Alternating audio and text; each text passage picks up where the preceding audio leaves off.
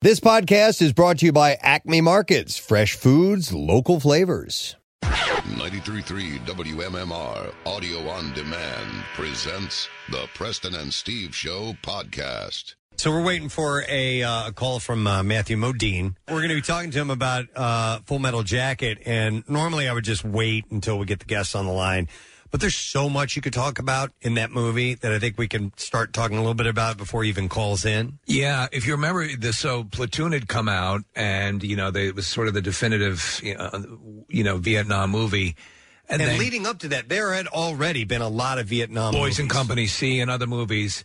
Full Metal J- Ku- Kubrick, who I adore, and you know, you got me one of my favorite T-shirts, which is a Stanley Kubrick shirt. Mm-hmm. Um, you know, turned his his focus on this, and it is it's just it's just unlike any other. But it, it also, I think, ends up being one of the most emotional. It has one of the most emotional endings. It has probably the most visceral tangible deaths in any movie I've ever felt when um, Private Cowboy died. Mm-hmm. Um, but it is it's you're you're just along and you're riveted all the way through. So for it to stand out as much as it did outside of those other movies that had come Formidable, before, it yeah. was yeah because Platoon was huge, Yeah, and- and- It was and a great really- movie. It is a Yeah. great movie, but this Full Metal Jacket's another level because specifically for the the boot camp uh, It parts of is. it because it it. we're- You're like, where's this going to go? They haven't, Right. they haven't even left the damn island yet, and this is already intense as hell. In classic Kubrick, you know, way like he did in 2001, as he did with the, uh, you know, you go from from, uh, uh, pr- you know, uh, p- primitive man, you know, the bone Mm-hmm. into the sky, and you take a jump forward to 2001 in space. In here, you go from the boot camp. t- Right to Vietnam. There's no, we're landing and we're getting acclimated. and we- They're right in the thick of it, and they jump right to it. Yeah, so I- I'm looking for like running time, right? So I, I, I, I the running time was 116 minutes, right? So just short of two hours. Yeah. How much of that was spent at, at the boot camp? Like It's got to be a about good half the half hour. movie, Yeah, right? yeah, yeah, Yeah. I, I thought it was about half the movie, but I, I don't know. I've never done the time on it. There, there's a, a little thing that that I never picked up on until I saw a, um, a behind the scenes kind of making of thing about the movie. And so you have Arlie Ermy, who's the drill instructor. He's Hartman, and then you have uh, Private Pilots Vincent D'Onofrio.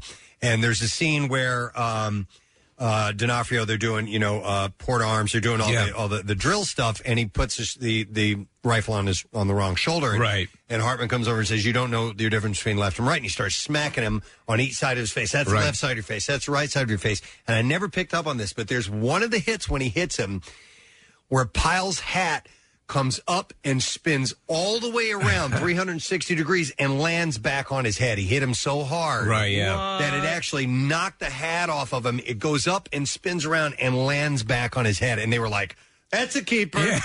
We're keeping that one because they couldn't have done they could have done that a hundred times and not had that happen. This is a movie that uh, I love, but I've only been able to watch once. No really? kidding. Yeah, because it, Wow. it, Steve, you talked about the palpable moments, and like it, it affected me. You know, I, I, I carried it around with me for a long time, and had a hard time. So much so that I, I could never really get around to watching it I, again. mu- I must have seen it, Nick, 60 times. Okay. Yeah, I, Yeah. I love it that much. All right, he's on the line. He's he's yeah. ready to go. Uh, so we'll, we'll dive right into it. The um, the movie's available on 4K Ultra HD Blu-ray combo pack and digital. Please welcome Mr. Matthew Modine to the show. Good morning, Matthew. I heard you. I heard you guys talking about me, so I called in. Thank you. Thank you. Listen, normally we never we never start talking about the the subject at hand before we get the guests on the line. But uh, uh, leading into this interview, I was going to lead with where do we even start? You know, I mean, the movie is so iconic. It's so big. It's a Kubrick piece. You and the cast are amazing in it. I, I don't even know where to start talking to you about it. You know. Let's start with Two Live Crew making uh, sampling the songs. He's so horny. Yeah, yeah, that's right. That's, right. it was. Yeah. It, it was. We, we were talking, Matthew, about the fact that there had been some, some uh, obviously some some movies dealing with Vietnam prior to it. And we had, you know, the, the Deer Hunter, we had uh, the Boys and Company C, we had uh, Platoon, but the Kubrick touch with this particular crew of actors. And everything came together, and I remember seeing it. And I, I'm thinking, okay, how do you top those movies? And I remember when I first saw it in the theater, I'm like, I walked out, and it just lived with me for for so long after. And I I think a, a large portion of that had to do with you and your performance and the way you uh, you enter into boot camp and the transformation that takes place down to what I consider one of the most emotional, heart wrenching endings of, of a movie ever. And and I mean, I have to ask you as you approach the subject matter, you know you're entering a Kubrick film. Could you have even seen at that point how iconic and what a masterpiece Full Metal Jacket would be? No, the only the only window into that is Stanley Kubrick. You Yeah. know that that having known what his reputation was, um, but you, you never do. You you you you show up and that you do the best you can. You learn your lines and and you hit your mark and and you hope you don't bump into the furniture. You know the scenery. So but I mean, it, it, it is a big advantage having someone like Stanley Kubrick and the other Vietnam movies that you mentioned. I think that that's the important part is that we call them Vietnam movies, and what Stanley Kubrick was making was something much bigger.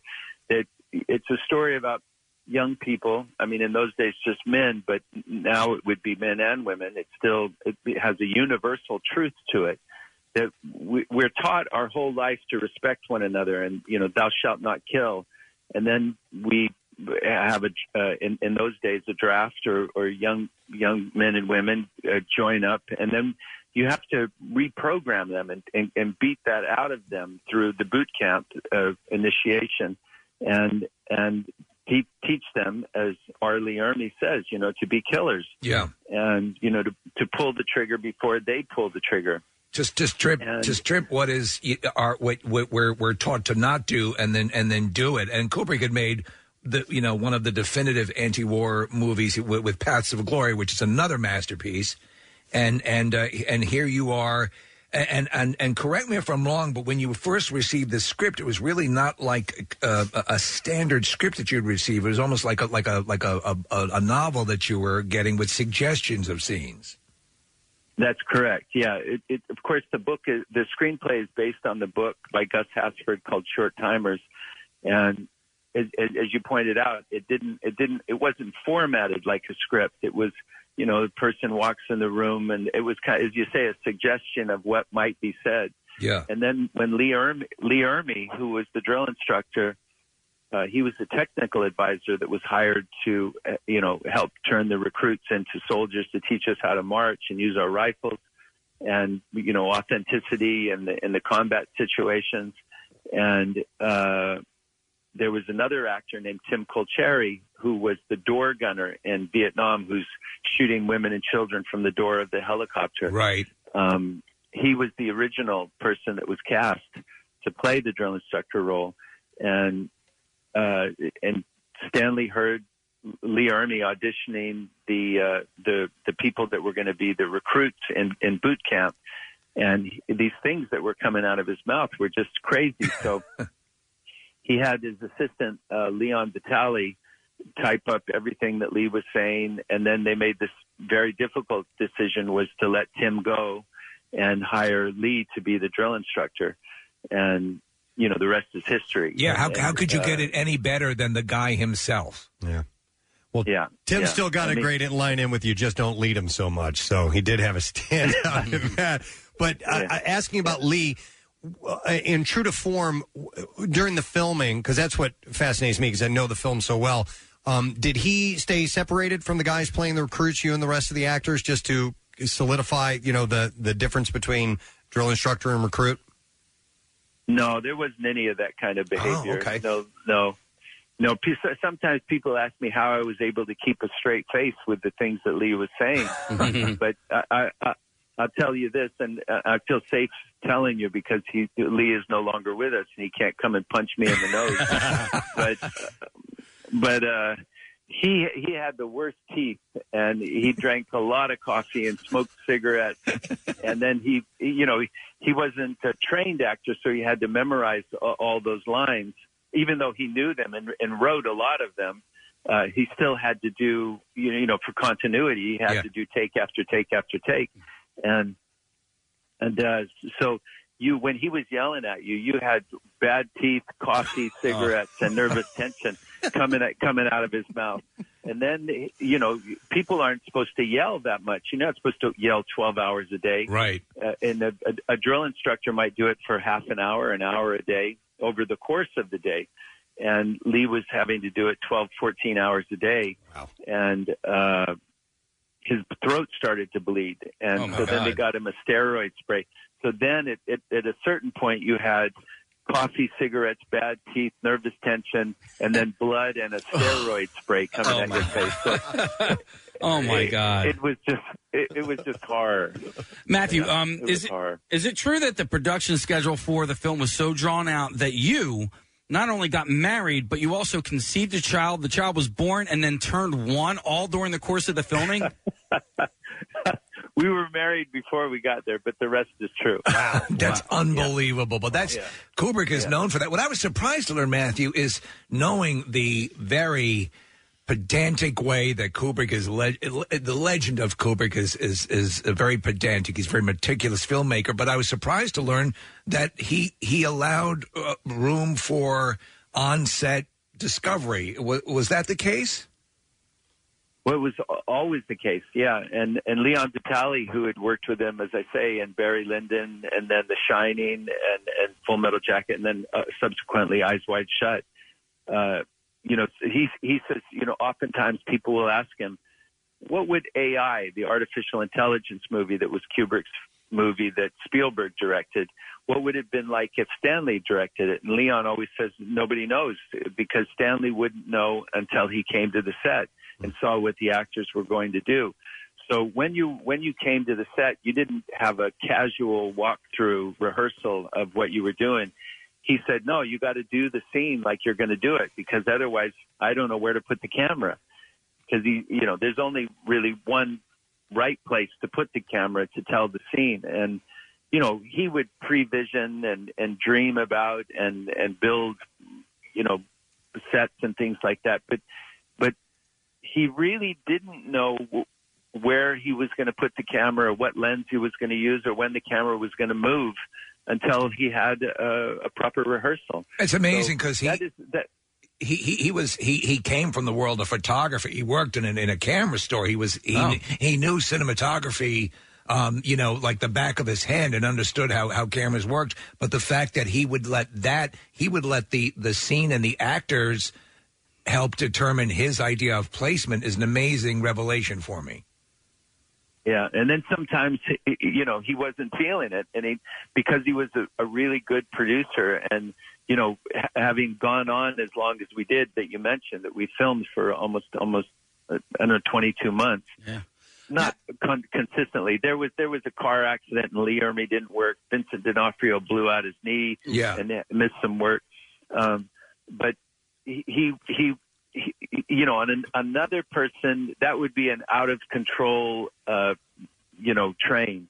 And, but, but we kept the budget within, you know, 10, $10 million. Wow. Uh, making, making the movie over that period of time. If that'd been, you know, another director that could have easily gone up to 100, 150 million dollars. I um, obviously the, the the finished product is a masterpiece, but I just wanted to ask if um, if, did you enjoy yourself making the movie? Yeah, I almost said I was on one of those movies where the budget went like that. It was called Cutthroat Island. it's okay. It was not your fault. It was not your fault. yeah, yeah. That was with that started out at like fifty, and then ended up being like I don't know hundred. I don't know how many hundreds of millions of dollars that movie cost. But what wa- what did, what was the question you Uh, asked? did you what the, the finished product is a, is is a masterpiece? But did you actually enjoy yourself while making the movie, or was it was it um, Laborious. laborious? Yeah.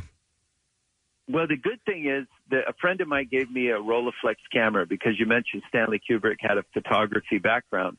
And he said, you know, if you learn how to use this camera, this medium format Rolleiflex camera, it'd probably Stanley be really impressed and you could, you know, kind of crack the ice and start a conversation with him. Cause we all assumed that he was going to be somebody who was almost robotic and not Right. have anything to do with you. And he was absolutely o- the opposite.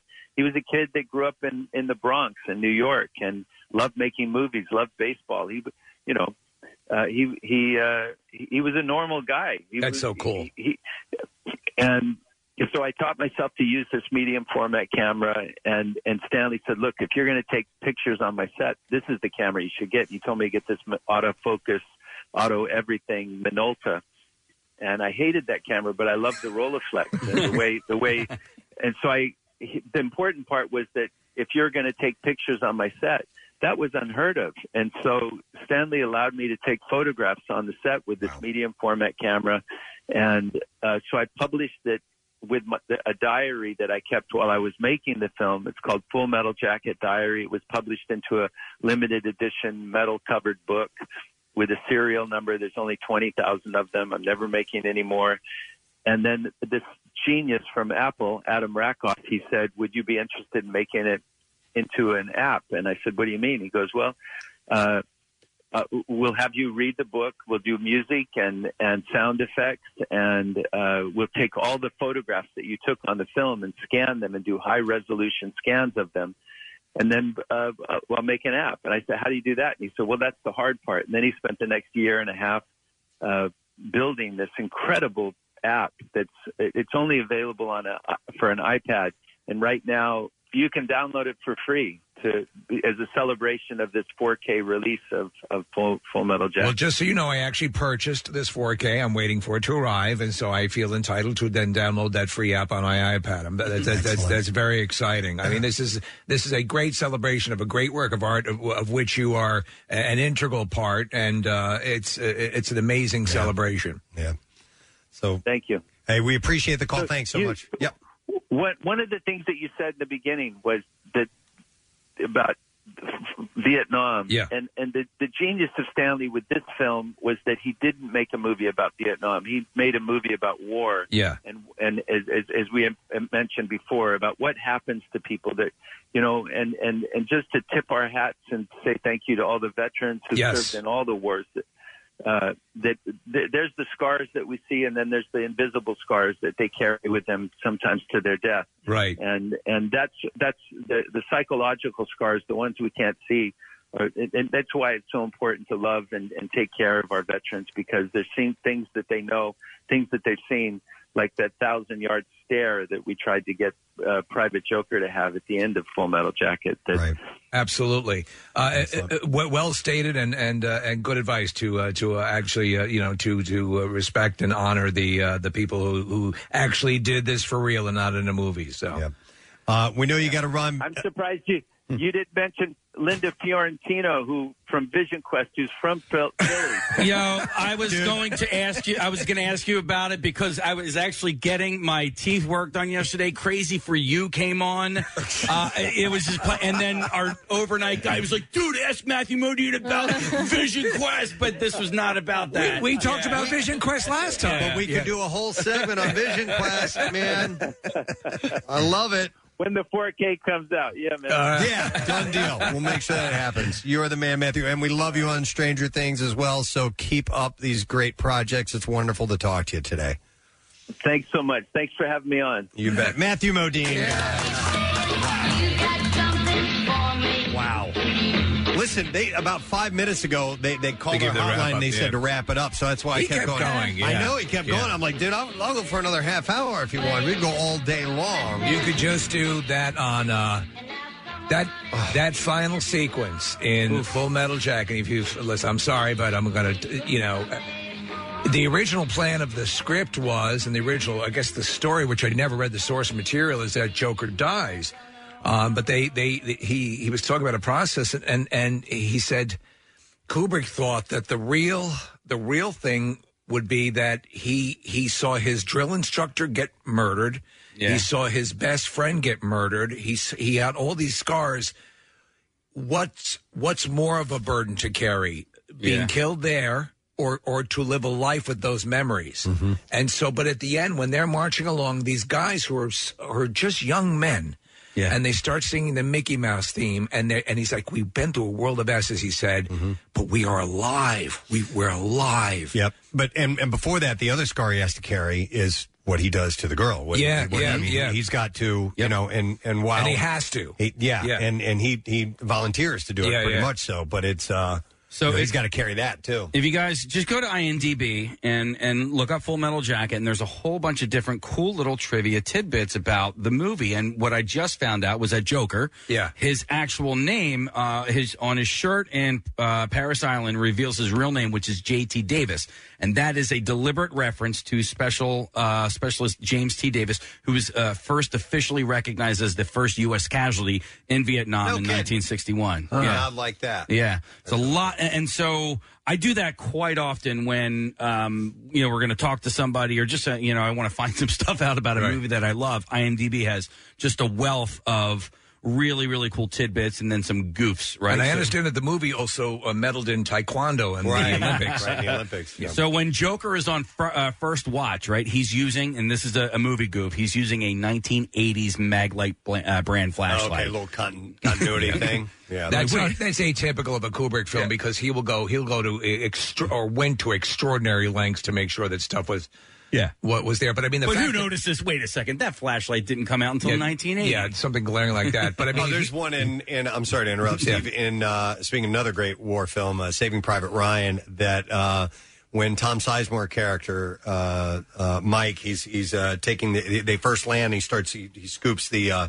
uh, the dirt into Yes. a, a can, and one says Africa, and one says Italy, and one says uh, France.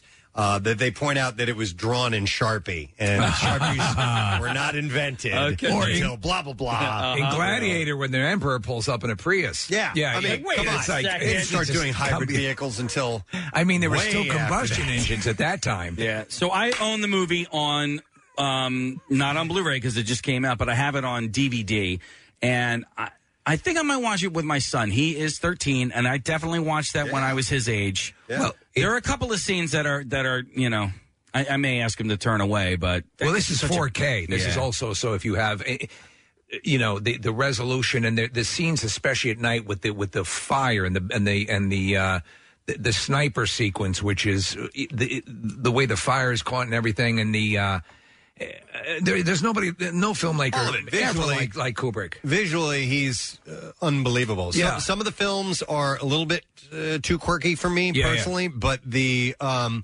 but you can't deny the cinematography and the just the framing is just unbelievable. It's, and that's that's his his camera ability. Mm-hmm. So like uh, not again, you're talking about. I love all the the stuff, and I know but it's not everybody's cup of tea. But like Mm-hmm. Barry Lyndon, which is a period piece. Every s- every scene in that movie could be a, a photograph hanging in a museum. That's how, b- how beautiful it is. But this in particular is it just is a visceral, emotional Mm-hmm. masterpiece. Yeah, I, I definitely agree. Uh, he had mentioned uh, Linda Fiorentini, Fiorentino. Yeah. Um, I heard she's hard to work with. So we got a text from a listener who said that uh, he is distantly related to her, and so I texted this person back asking if uh, we could uh, maybe chat with her through this relation. And this this uh, listener wrote back saying. Probably not because they had a falling out. Apparently, she's a real pain in the ass. The problem started with her mother before she passed away, and so um, maybe we—that's one of these people we end up not wanting to talk to. I think uh, I think Kevin Smith had a, a tough time Yeah. with her. Uh, um, yes, Dogma. yeah. Yeah. But but what if we actually strike up a friendship and she buys us a fire truck? That'd be nice. Oh, I mean, things happen. Possibilities are endless. Fire truck. Um, yeah, Case, I, I I think you should show Seamus. You know, I, thought I should show it to my, my guys. I don't- Yeah. I don't know if they dig it or not, but um, uh, it's such a it's such a badass movie. The scene, the, the scene where they when they first go to when they make the jump to Vietnam and surfing surfing bird Yeah. is the song that you hear, and they're moving slowly. Yeah, Yep. And they're moving slowly behind. They're having the protection of the tank that's rolling in front of them, and uh, they're going into an urban setting. Mm-hmm. And you know, the the one guy, s- you know, strafes a whole bunch of of the enemy running, and he, he, he look on his face is like, "I did it," Yeah. Mm-hmm. you know. Cowboy ever do much after that? Oh, yeah. Besides that, Yeah. What else? Oh, wait, is he wait, in? wait, wait. I'm thinking. Um, I think uh, A lot of character work. Wait, wait, wait. Um, uh, hang on. I gotta find out who Cowboy He was he, 'cause I- played, he, he starred in Norma Ray. He played Uh, Norma Ray. Because the guy who was Animal Mother, he's he's been in tons of Yeah. stuff, and, and but but a few Yeah, of the guys. that's Adam Baldwin. Uh, Cowboy, I feel like I've seen in a bunch of other things. Uh, yeah, Arliss Howard is that guy's name. Uh, Lost World, Full Metal Jacket. Yeah, he's the um, he's the um, the the crappy uh, company uh, uh, executive who sends them in the second time who wants who's who's behind trying to secure these animals. Okay. Uh, yeah, he's he he usually ends up playing the dick actually, Okay. and he's such a likable guy in this. Yeah. Yeah. Uh, what? Uh, He was a medium, you know. That show with Patricia Arquette. Yes. You guys recall that one. Mm-hmm. All right. Well, anyhow, uh, that was uh, That was great. Yeah, that was an excellent. I love it when conversation. actors like talking about great pieces of work that they've been a part of. Yeah, And sometimes, it's like pulling teeth, Yeah. man. Spe- Like to to coin somebody who was in this movie, we had Vincent D'Onofrio on one time to talk about was Law and Order or whatever Yeah. show he was on one of those shows, and he just did not want to be talking about it. Yeah, and it's a shame because you Yeah. know it's something that a lot of people love and, and and derive pleasure from you know from these works of art, and so maybe they're just tired of answering those questions. But Ah. Oh, we think when, when Richard Roundtree came in here, I'm a massive fan of the of, of, of the black cinema of of, of uh, Shaft and all those classic movies, and he came in and he, he almost seemed a little reticent to talk about it. Then when we were off air and just hanging out, Yeah. he just loved talking about it. I'm like, "Come on, What do you think they were actually beating up Private Pile with? I mean, it looked like they, it was supposed to be soap and, Right. and towels.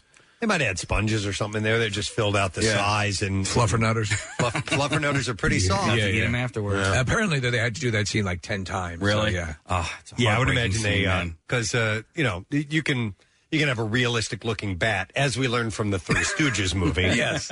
and uh, and it looks like you really hit him in the head with Yeah. it. But uh, yeah, they probably had like sponges or something in it.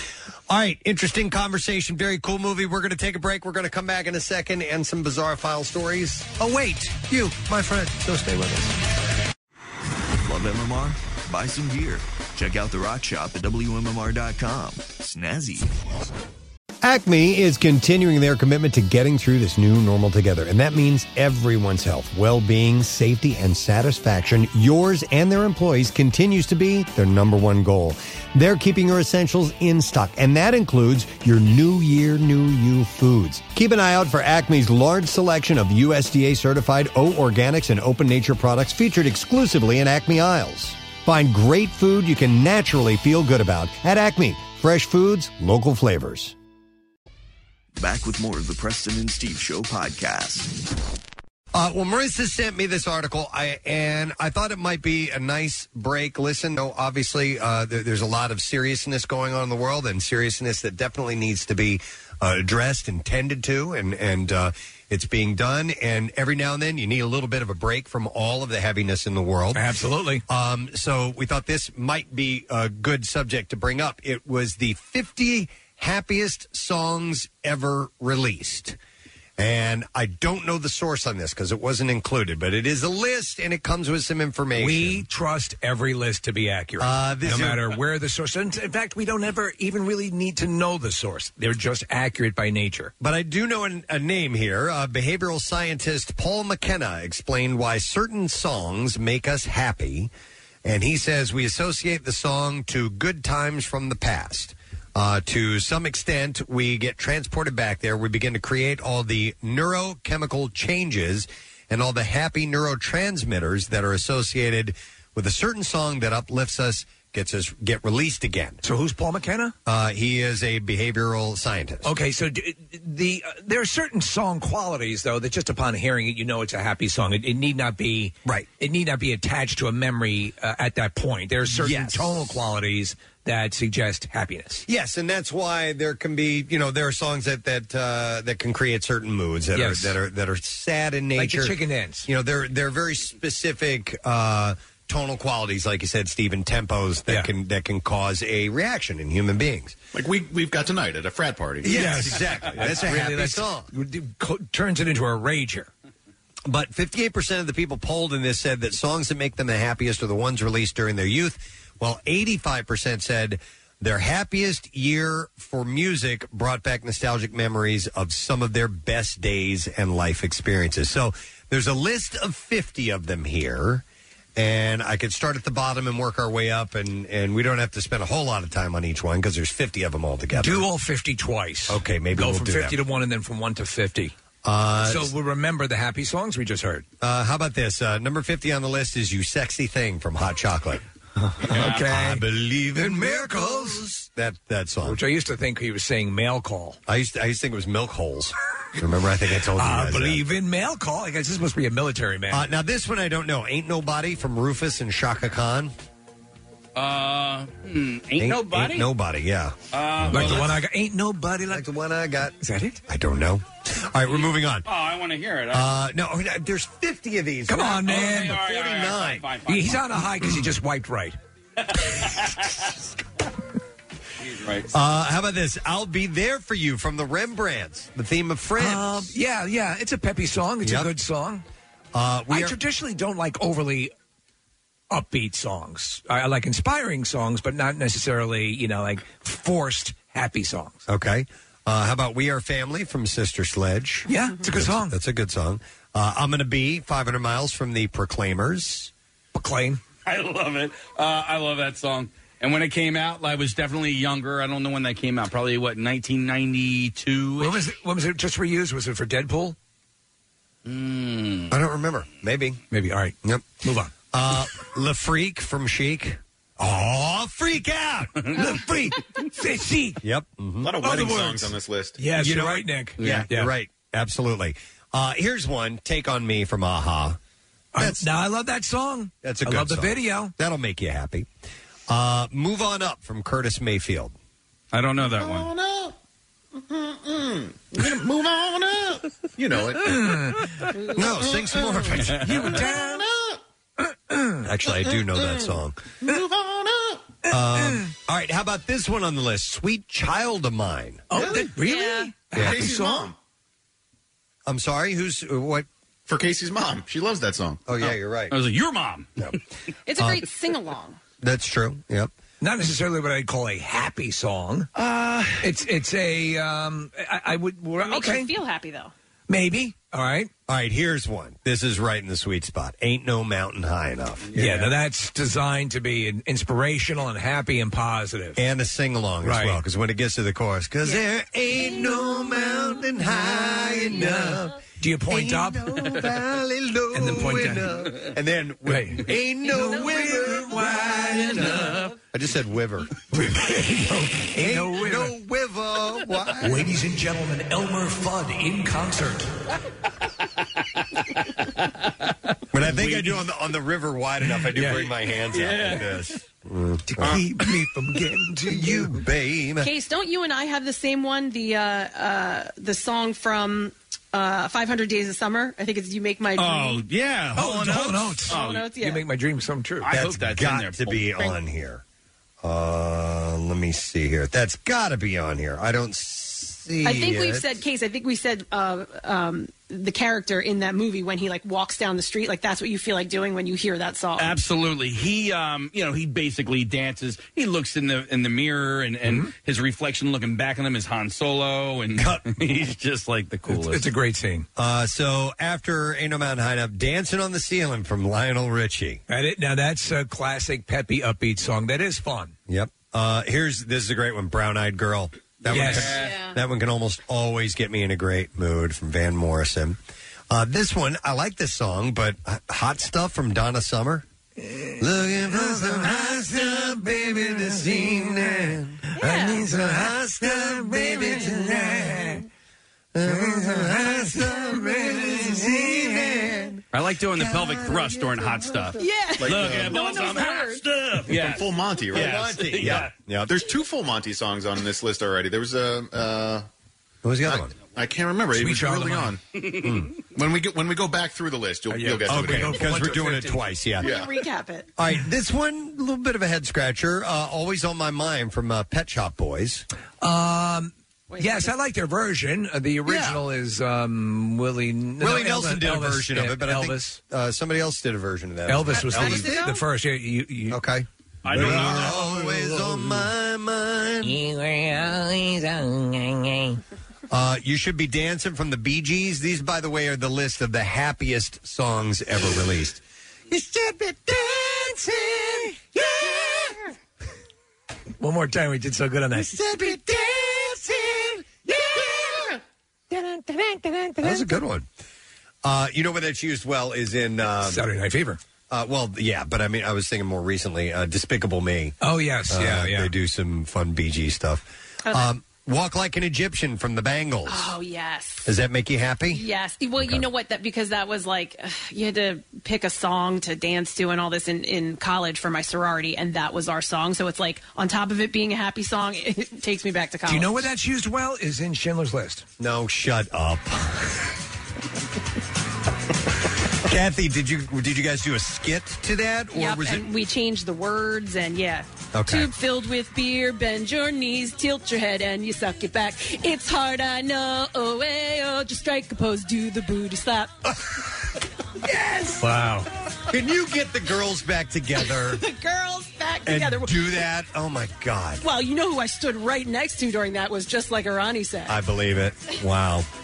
All right, so that's number thirty-five on this list. Uh, then we have uh, Right Said Fred. I'm too sexy. God, that that Happy super song. huge hit. And I remember the video. The two dudes uh, in mesh shirts. Uh, it was it was all over the place. You couldn't escape it. And this is how far uh, MTV Unplugged got. They actually did a Right Said Fred, an unplugged Right Said Fred. That's when they in the conference room like a week later, guys. Uh, we need to wrap it up now. we just did a right said Fred unplugged. Mm-hmm. Um, Another one of the happiest songs ever, uh, "Into the Groove" from Madonna. I like that. Yeah. Yep, there you go. I there's some guilty Madonna. I, I like Borderline better. I don't know if that's Borderline's on a there. great song. Yeah. You ever hear the album version of this song? No. it's like seven minutes long, and there's a Yeah. really long intro. It's it, it gets really funky at parts. It's um, it's Madonna, believe it or not, actually prefers the album version of this song, and it's very different than the radio one. Okay. Uh, Yeah, so, it's eight and a half minutes long. Yeah. is that this? Yeah, that's this. It doesn't go very loud, does it? Well, well, I don't know what the problem is. Uh, It's on his phone. that He's playing that song. Um, Come on. All right, so that's 33 on the list. Uh, here's one that I love, and it's another another wedding song. Nick is uh, "Let's Groove" uh, from Earth, Wind, and Fire. Oh, Earth, Wind, and Fire It's a has great tune. so much great stuff. If you want positive messages in music, Yep. Earth, Wind, and Fire. Let's groove tonight. Um, Share the spice of life. Ding, ding, ding. Let's groove tonight. Uh, that could pep up any song. Like even like We've Got Tonight. We've Got Tonight. Don't need tomorrow. Uh, then Who you needs have tomorrow or who needs tomorrow? who needs tomorrow? Sorry, we do need tomorrow. Otherwise, we're going to be dead tonight. and- yeah, you're right, Kathy. We're dead tonight. Yeah. Who needs Don't tomorrow? need tomorrow. uh, Don't Stop from Fleetwood Mac. a That's great song. That's an uplifting song. Yep. uh, And again, yeah, the message, the message, man. one that can make you feel good. Uh, Dancing in the Street from Martha Reeves and the Vandellas. That's a fun tune as well. And if you I like- want to feel really, really happy, watch the YouTube video of Mick Jagger and David Bowie doing Dancing in the Streets with no music. Yes, it's fantastic. They've they've sort of added in foot shuffling, and Yep. it's hilarious. Um, in fact, what was that series called? Was it? Um, It was great because there was a whole There was like series of twelve separate videos. Yeah, with the with the music removed. Uh, they did Elvis, uh, my- suede shoes. It's my favorite. and it's just squeaking. my favorite. Uh, Footloose from Kenny Loggins. Yeah. Do Yep, of course. That's uh, that would be on the list. That does kind of get you moving. you ever just when you see the original Footloose on? Do you ever pass it and not watch it out? I never see it anymore. I, I, never, see it all the time. Do you really? All the time. Uh, it's on like uh, S- Plex and all these all these new movie channels that are playing movies from the seventies and eighties. I would I would definitely stop and spend some time with it. In the if I could. beginning of the new Footloose, they're all the kids are dancing to this song, the actual Footloose song. And then uh, what ends up happening is there's a car accident, the guy dies. and- Oh, so that's that's how they do a little nod to this tune. Okay. Oh, they do a ton of. I mean, they even do angry dancing. He drives a VW bug. He does angry dancing in a warehouse. Yeah. All right. Uh, by the way, Marissa found out that uh, those videos are called just silent music videos. Okay. So if you want to have some fun, do a search on silent music videos. They're great. Uh, let's see what else is on here. Uh, I got you, uh, James Brown, or I feel good. I knew that I would. Now. Damn. James Brown, unbelievable, unbelievable body of music, unbelievable and entertainer, amazing. A lot of these songs have uh, great horn sections in them too. Uh, So you're- good. Yes, you're Bang, right. bang, you know, and so that, that good. always peps up a song for me. That's Right. why the Earth, Wind, and Fire, the Earth, Wind, and Fire horns always Yeah, uh, yeah. Yeah. an added bonus. So this this next song, uh, a- and, I understand it's up and peppy, but I I hate it now because of what they did with it in the movie Love Actually. Uh, Jump for my love from Pointer Sisters, where he's you know he's the he's the prime Right. minister and he's Oh, listening to right, it yeah. and he starts dancing around Ten Downing Street. I'm like, Shh, stop it. That's just stupid. Yeah. It actually made me dislike this song. I still like it. Yeah, I, no. Listen, I Yeah. get it. I, it's it's an up and fun and pep, but that's that part is so cheesy I in that mean, movie. it's not as good as I'm so excited. Do you know a movie has a good soundtrack with a lot of of, of uh, in fact, uh, uh, it was actually created to simply to sell the soundtrack. Remember the movie Car Wash? Yeah, yeah. That which is uh, there's really no plot to that movie, but it's it, it's full of of great music.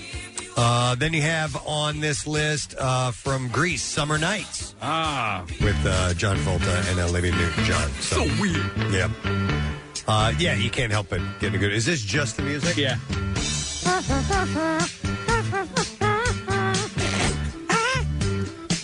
Uh, so that's ranked as one of the happiest songs. That's this list, the top 50 happiest songs ever released.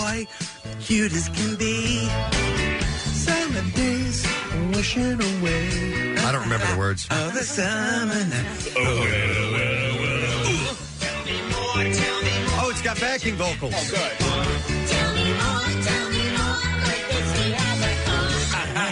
How does he wipe? Standing up, sitting down, standing up, sitting down. Uh-huh. Uh, I want to dance with somebody from Whitney Houston. a- Oh, yeah, it's a yeah. great song. hmm Uh, finally, from CC Pennison. You guys remember that? Oh, I Yep. loved Yeah. that song. It's a great song. I'd, uh, uh, I was working in radio at the time when that was a hit. You were Kenny Knight, obviously. I was, Yeah. and somebody told me she was just a Oh, bitch. CC Pennison, yeah. Oh boy, is this it? Yeah. Wow. Yeah, it was. It was one of those. It was all over the radio at the time when it hit, in early '90s, I think. Uh, let's see who else we have here. 1999 from Prince. Yes, Those come are on. some of the happiest songs of all time. Yep. Are Uh, they doing a uh, a biopic of Prince? I was. That would certainly be worthy. Oh, He, Yeah. he would be. I mean, talk about one of the most seminal, completely. I mean, a, a talent on on a, It's a on a complete I mean, package. just unbelievable. Yep. Uh, then Celebration from Cool and the Gang is number 21, yet another. These are all wedding songs. Yeah, man. yeah. Or- And uh, so is uh, That's the Way I Like It from Casey and the Sunshine, Sunshine Band, which is 20. That's the way. Sunshine Band. That's the- That's the way I like it. Thanks for listening. Uh, number 19 on this list is December 1963, Oh What a Night. Oh, I love that song. That was like our. I think that was our prom theme. I don't like that song. No, I love I it. don't. I mean, it's okay. Ding, ding, ding, ding, ding, ding, ding, ding, ding, ding, ding, ding, ding, ding. That one, yeah, I do, I do enjoy that one. And that's not Frankie singing uh, the No. lead uh, on the majority of the song. he Bob comes Seger. in. No, it's not Bob Seger. he comes in on the "Oh, I got a funny feeling Really? about you." Yeah, this is not Frankie Valley. Who singing dis? it. I think it's the, the drummer of the band.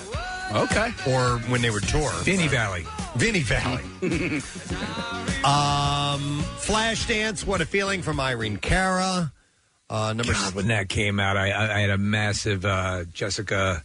What was her name? Be- Jessica Be- Biel. Yeah, crush. Uh, Crocodile Rock from Elton John is number 17. That's a fun song. It is a fun song. Uh, Good Times from Chic, another classic wedding song. Yeah. Uh, these are the good times. Um, yeah. yep. Oh, and this is the this is the bass line from uh, Rapper's Delight as well. Yeah. Said a hip hop, Uh, a hip it, a hip it, did a hit, hip hop, and it don't stop. Uh, you're the one that I want, Elton. Not Elton John. Jesus Elton Christ. Travolta. You're the one that I want. Ooh, ooh, ooh. You're the one that I want. Dun, dun, dun, dun. You are the one that I want. To the want, want. To the tune of Benny and the Jets. You the one that I want. Okay. I'm out of it today. I apologize. uh, number 14, Livin' La Vida Loca from Ricky Martin. I actually, that's a guilty pleasure of mine. I like that Latin beat. I do too. Yeah. Bam, bam, bam, Again, bam, horns. bam, Yeah. bam, bam, bam, bam, bam. Yep. Uh, you make me feel like dancing. No, it just says you make me feel. uh, like a natural woman. It's it's one of those songs that has parentheses in it. It's great. No, hold No, on. No, it's no, no, no, not. no. No, it's, it's- you make me feel mighty real in parentheses. Oh. Mighty real. I don't know that song. This is Sylvester. This is it. I can't hear it. I know. What's with your volume? Yes, I know the song. It's a good song. This is as loud as it gets, bro. Wow. Sorry. All right. Um. Yeah, I don't know this. Are there lyrics or is this uh, instrumental? There we go. You know where this is used? Um, the Studio 54 movie. Oh my God. Okay. Uh, then we have number twelve. Girls just want to have fun from Cindy Lauper, And that's as we designed. say. Yeah, Mm-hmm. that's meant to be a, a novelty song. All right, here's one I don't know. "Wake Up, Boo" by the Boo Radleys. Huh? Anybody Wake know? Up Boo by the Boo Radleys. It's number eleven uh, on this list. Casey's going to find it in a very low volume. yeah, so we'll be able to. You'll If you, be able to barely hear it. all right, I'm going to try. Wake up, Boo Boo. by the Boo Radleys. Mm-hmm. dude. Uh, I remember the Boo Radleys. They they got Y100 played back before the Jim McGuinn era at Y100. Yeah. yeah I There were remember a the whole name of the bunch band. of old r- rock bands based off of To Kill a Mockingbird. Oh, Uh, can anybody even hear that? I What? can. I mean, just barely. Yeah. I don't know it. I wonder if it's better off just taking this, uh doing it this way. No, that's probably not going to work either. No. Oh my God, what's going on with my phone? I don't know. I, I don't Uh, know. why Uh, Keep my it plugged volume in. It goes- just it- Yeah. yeah. All right. Here we go. Uh, Never Gonna Give You Up from Rick Astley is Never number Gonna 10. Gi- yes, yeah, come the, on. The classic Rick roll Yeah. is considered one of the happiest songs of all time. Uh, Just Can't Get Enough by Depeche Mode is number nine. Great song. I just can't get enough. Enough. I Just think it. can't get Dan, enough. dan, Yeah. dan, dan, dan, dan, dan. Yeah. Iconic opening. Yeah, it's a happy Yeah. uh, melodic part there for sure. There's a lot of music of that time, what they called uh, new wave and progressive, uh, that would fall into this list. Uh, then you have number eight, "Walking on Sunshine" from Katrina and the Waves. It's the Bill Weston song. Now that I Morning, everyone. How are you all? Buffalo Bill coming at you. Bill's walking down the hall, hall pointing and winking at people. Nice hat. What are you on your period? Hey, Jesus.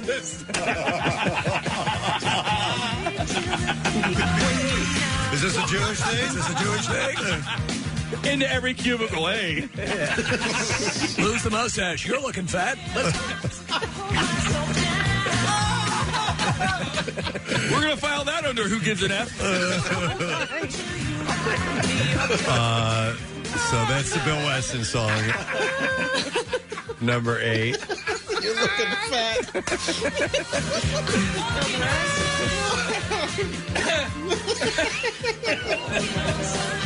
Uh, then you have "You Can Call Me Al" from Paul Simon. is number seven. Yeah, that's a great Graceland. tune. yeah. This is Graceland, right? Uh, yes, it is. What yeah. an album. What a great album.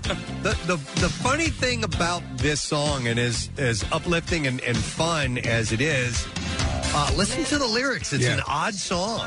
Uh, it's not necessarily a happy tune. Uh, a lot of but- times the, the songs that, that are- have will have an ironic up tempo are saying kind of Yeah. horrific things. and it, it's not necessarily horrific. It's just very, very wordy and an odd, weird story. Uh, but but it's such- it's got such a happy beat to it. Right. Yeah. And the video's great. Yeah. Uh, Come on, Eileen is number six. A song title and a command. Uh, that too. Come on, Eileen. uh, what's the old joke you always say? or Oh, no, no, no, no. I always say. I thought it was you that had said that. What's uh, what's better than? Uh... oh man, what was it? Butter on Betty. Yeah, yeah. That might be it. Yeah. I- Come on, Eileen.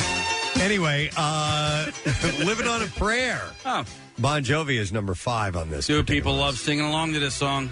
list. It would it would be the classic sing along rock tune. Yeah. Is it? And this has to be the the Bon Jovi sing along song, right? I would think so. Yeah, I can't think of one that's bigger. Uh, then you have Dancing Queen from ABBA. Yeah. That they've indicated as one of the happiest songs ever.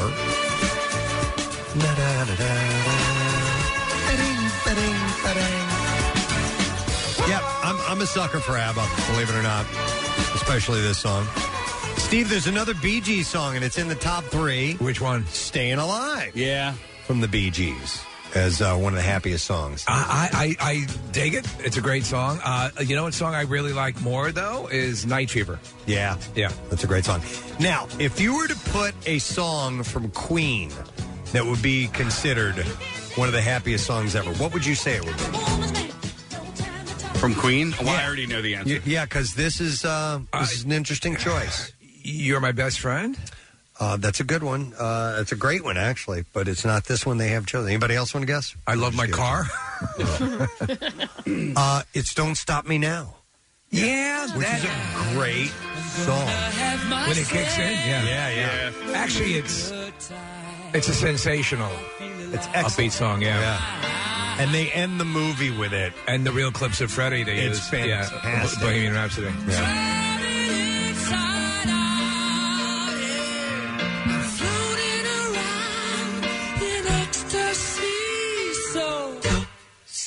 Me.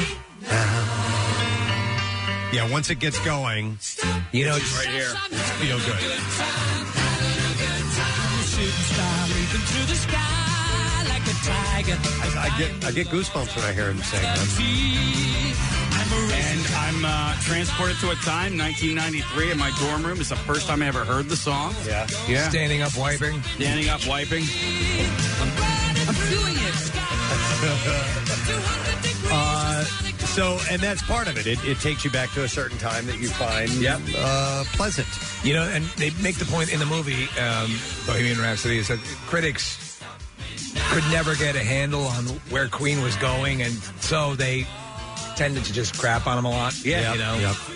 All right, and then do you have the last one here? I Case? do. From It's this gonna list? it's gonna be at a really low volume though. Oh, that That's the way sucks. you like we it. don't have it in our system. We don't believe it or not. uh, it's Mr. Blue Sky from ELO. Oh. Yeah. Come on. Yeah.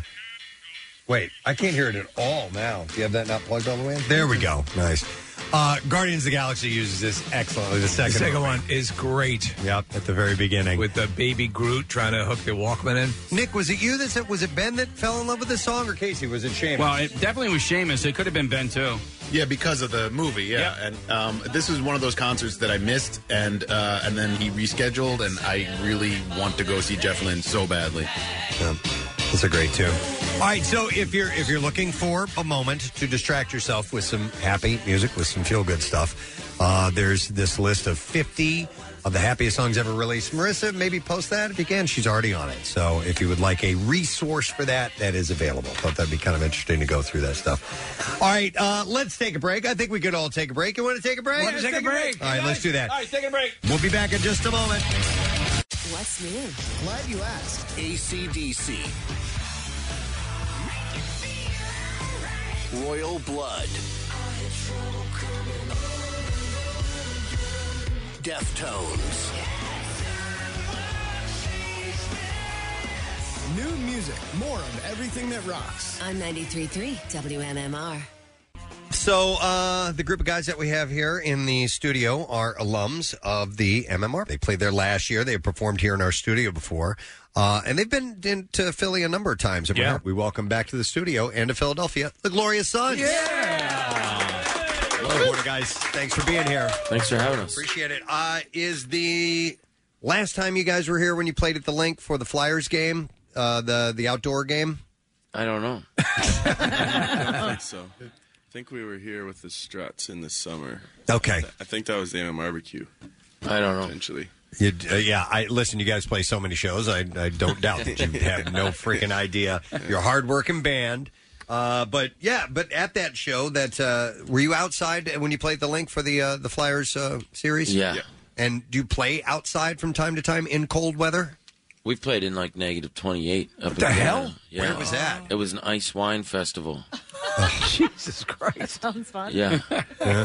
You're like, who booked this? Uh, Ian. Him.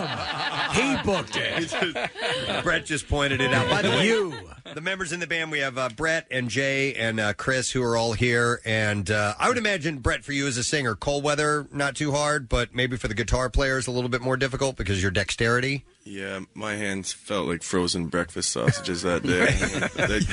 They- I was not just good. throwing them on the guitar, hoping to get some sound out of it. I believe it. I believe it. Uh, you know what? In uh, in just doing some research about you guys, and uh, you know, for the the interview today, uh, I went on Wikipedia, and you never know what you're getting with Wikipedia, whether it's legit or not. But I did see uh, that Chris is the only member of the band that has his own independent Wikipedia page. Whoa! Did you Oh, know this? Ah. I'm not sure I did know that. Yeah. everybody everybody else's names appears just in regular black uh, face type, and yours is blue, which means it's a link, and you can click on it. What does that mean? His story's longer? Like, His what does story's that a lot mean? longer. Why are you so much more interesting? I would imagine my story's quite a bit longer. Yeah. oh. Mm-hmm. Does it say that he's a Republican senator? Yeah, it is. yeah, I have. Oh, a- you got dedication. You're a Republican I have senator. a Twitter, uh, a Twitter dude that's uh, there's a uh, like a conservative American politician named Chris Coster. So I get a lot of like you know on Twitter I get a lot of like Chris Coster has done terrible things for black rights and all this sort of stuff. And I, I used to go answer them all. And so I'm gonna work harder. I will. You know. I was just saying, what an achievement being a Canadian and being able to be elected to uh, the United States Senate. That's Yeah, huge. Yeah. Uh, uh, no, but I did, and, and digging around, and I, I looked on your page for a moment. Um, and What's I it say saw on there? Well, it says one of the things it says your brother was a, a long time. He worked for uh, the Tragically Hip. Yeah. on the road crew, right? It says that. yeah, it does. Look at you got a whole world here you're unaware of. Yeah, he, he worked with them for a good number of years, 20 years or more. Was he a musician as well, or uh, We started our first bands together, yeah. He played drums for me for uh, for years. wow? Did you get really jealous when he went Mm-hmm. off with one of the biggest Canadian acts ever? No, that was the right time for us to stop music play stop playing music together. Oh yeah, yeah. Because he sucked, I guess, or Uh, no, it was it, honestly like I bought the drum kit and he stole it and so Ah, son sta- of started a bitch. starting bands on it and then y- you know I was heartbroken and then I knew the lyrics to Sweet Child of Mine and they didn't know where they were in the song so he was like Chris even if you just talk it like we don't know where we are so okay fair enough that's how I became a singer and then uh, yeah not to be a downer, but while I was there and I saw that your brother worked with the hip, and uh, you know, I I didn't even put these two things together. But uh, Neil Peart obviously just passed away recently. I'm a drummer; it blew me away. He and Gord had the same brain cancer. I did not know that. And, and yeah, yeah, Gord Downey from uh, Tragically Hip Is that died right? From uh, same same exact type of, uh, of Jesus. cancer. Where you guys? I mean, it's not required that every Canadian be a Rush fan or anything like that. But you're musicians. I'm sure that uh, you were affected by that news that Neil had passed. Yeah, I mean, you feel bad, you know, for any uh, anybody who who who dies, to be Yeah. honest. But I we I was never really a large Rush fan. Yeah. Um, I think more so he was just a very respected member of the music community. A very modest man. And Yeah. I think that's something to be. Uh, That's sort looked of up to. that's sort of a Canadian, you know. uh, s- y- There, there's not a lot of braggadocio going. At least we perceive it as such. It's probably incorrect. There's probably, yeah. But I mean, that's a it's a, there's a hu- a humility that we associate. Yeah, yeah, I think so. Okay, yeah. Yeah. Hey, why do the drummers always get to sleep in when everybody else has to do these early morning radio? He's actually here. Is he Oh, he's here? Oh my God! You made That's Adam, by the way, right? Yeah. yeah. I would ask you Morning. about Neil, but you're not anywhere near a microphone. So, uh, and is Chris here that I don't know of your bass player? No. Okay, he doesn't count. No. The bass, the bass players get to sleep in. Uh, well, listen, we've been uh, obviously sawed off shotgun. That was the, so- the first song we played uh, by you guys. Uh, you had the current song that you uh, were warming up with, um, closer to the sky. So I assume you're going to play that for us. Is there anything you can tell us a little bit about the song before we uh, get into it, or anything you want to tell us about the song? Uh, not really, to be honest. It's written in England. There you go. It Uh, takes Uh, place in England, or you wrote it in England? kind of takes place in England. It's about somebody with really big pupils. really? Yeah. Okay. The old story of the Brit with huge pupils. You've heard it a billion times. man or woman with uh, big pupils? Uh, I don't know. I don't know, man. It's probably more politically correct to just remain gender fluid. Yeah. What's a with all the I questions? guess so. I'm not Do you sometimes write a song and not really even know, you know, what it's all about? Because sometimes we we as as as as fans of bands, yeah. read deeply into some songs, and then you kind of find out that it was ah, it was just a thing we did, you know. I mean, even the Beatles have loads of Yeah. songs that were just ah, we just kind of made it, and everybody takes these really deep meanings from it, you know. Sometimes you just catch a wave and it kind of writes itself. See, I thought it was about uh, being mistaken for a Republican politician. There's material there. That's for exactly sure. what it's about. That's a that's a whole box set. Well, let's get the song about the big pupils, if you don't mind. All right. All right. So, if you're just tuning in, Glorious Sons, this is uh, Closer to the Sky on MMR.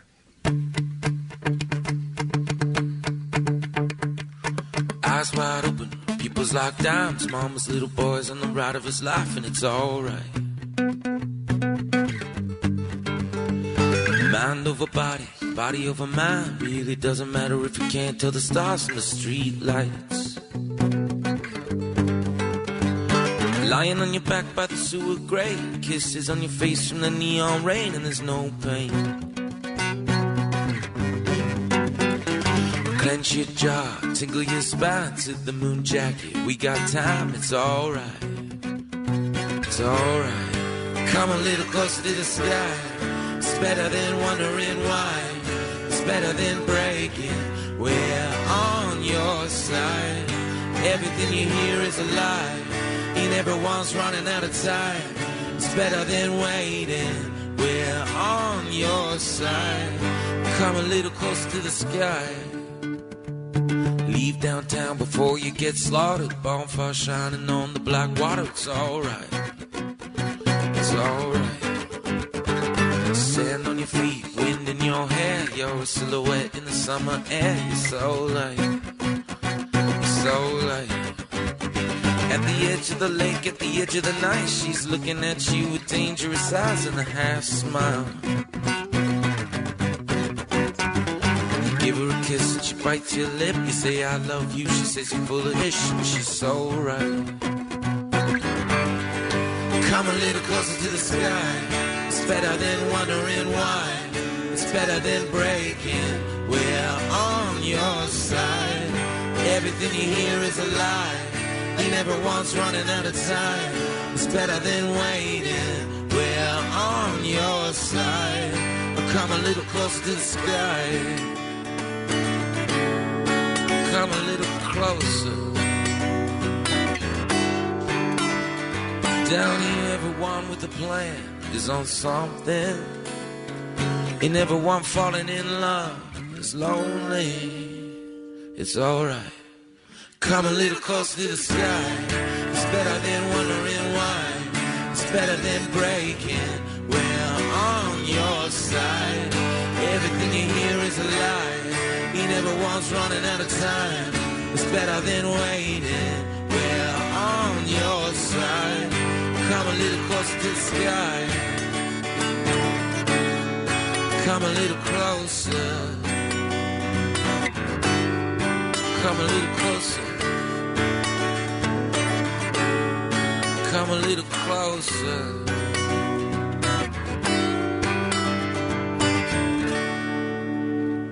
Yes.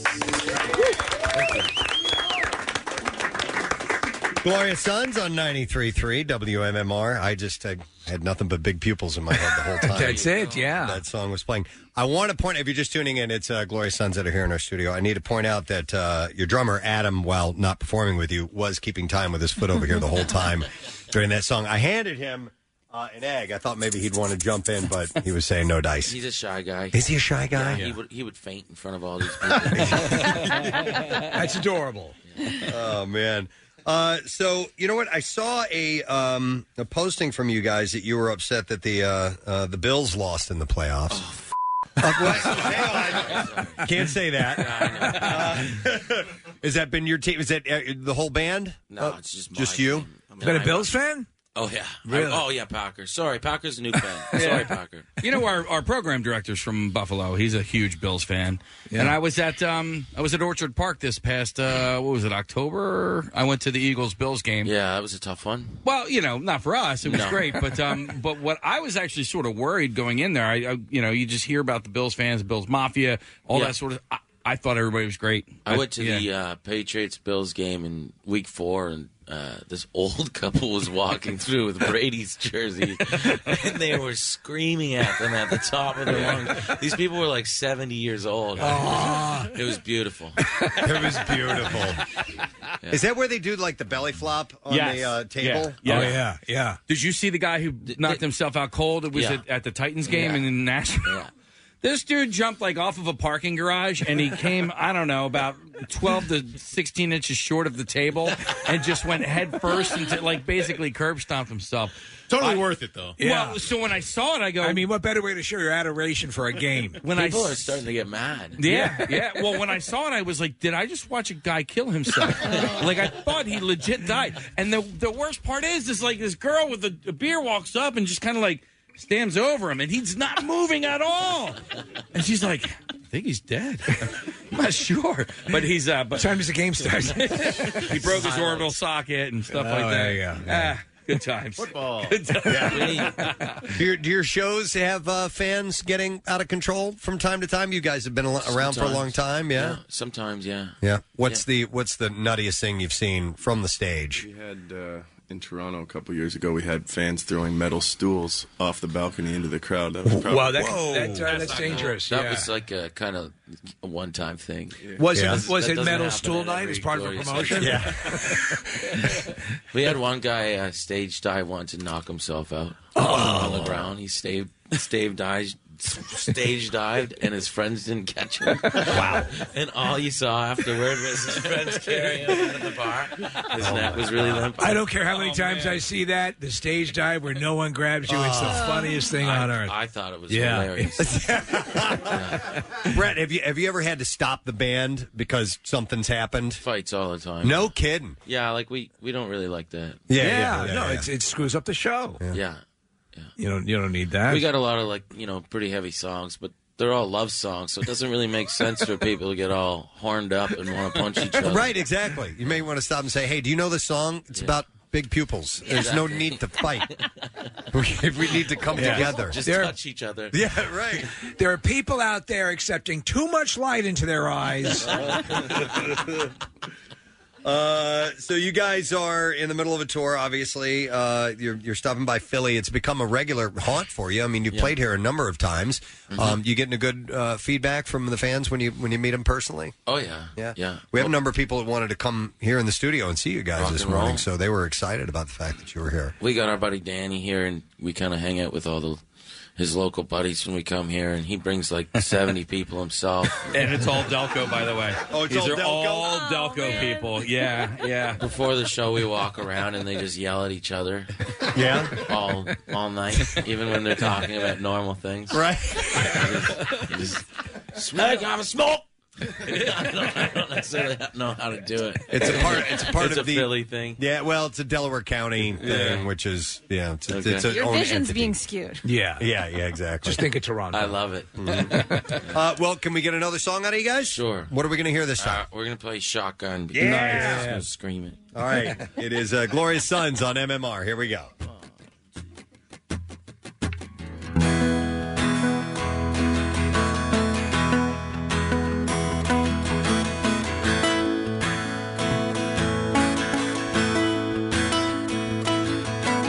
Mother, I don't wanna take my medicine.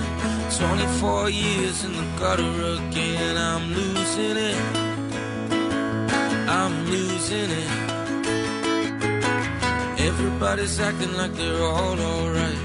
I can barely get myself to sleep at night. I'm sick of it. I'm sick of it. Yeah, they sent the tax man. I lost my job and you got hooked on oxycodone. They shut the lights off. They took the car and I bought a sawed-off shotgun. They sent the tax man. I lost my job and you got hooked on oxycodone.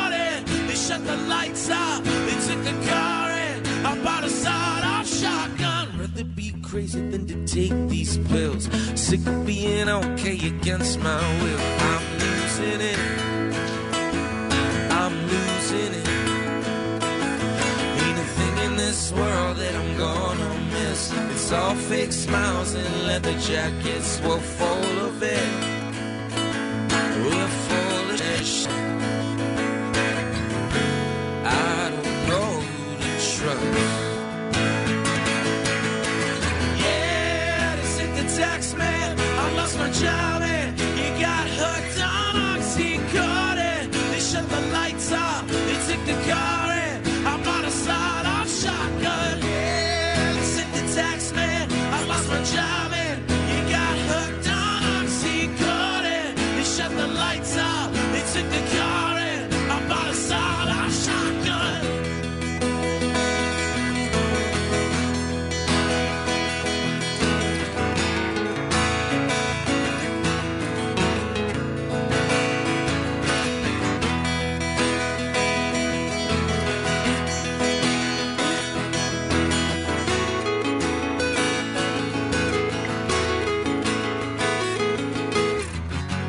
I don't know who to trust. Don't they need people like us?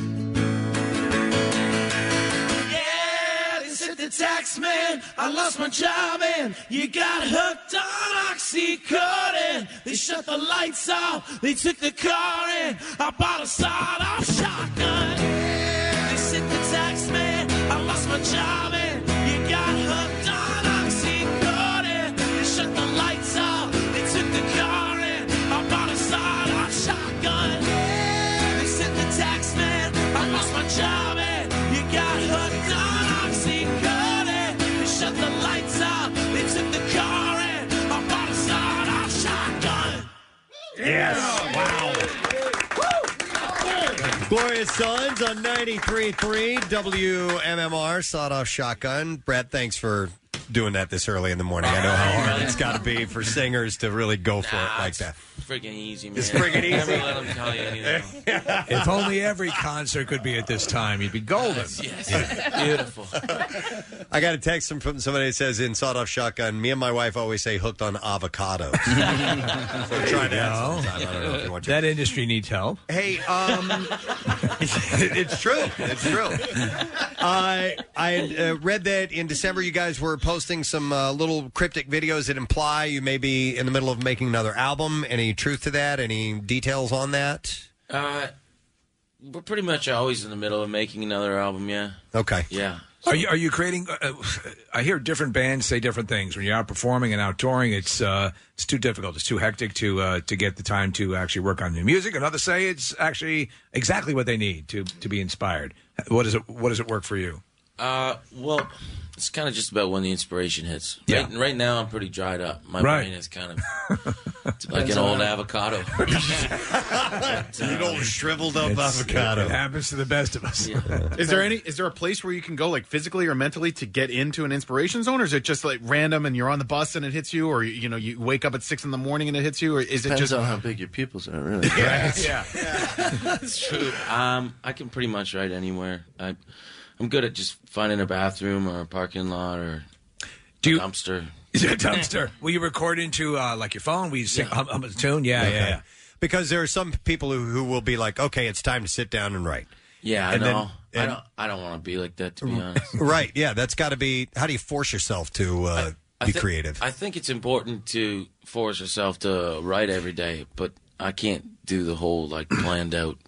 Uh, you know, I'm I'm going to work on something for two hours. now. Yeah, like it's a homework assignment. Yeah, or something. it's, it's just weird. Yeah, the best stuff is always going to come when you are inspired to to create it. But Yeah. but I, I- I agree. You know, e- even just like when you write or write comedy or write anything of that nature, you know, keep the muscle working. But uh, you'll know when it's the right thing. Once you get obsessed with something, Yeah, that's, yeah, yeah. That's, that's what happens Right. to me. I'll just start walking around and talking to myself. that makes sense. Start running into walls. And Throwing avocados.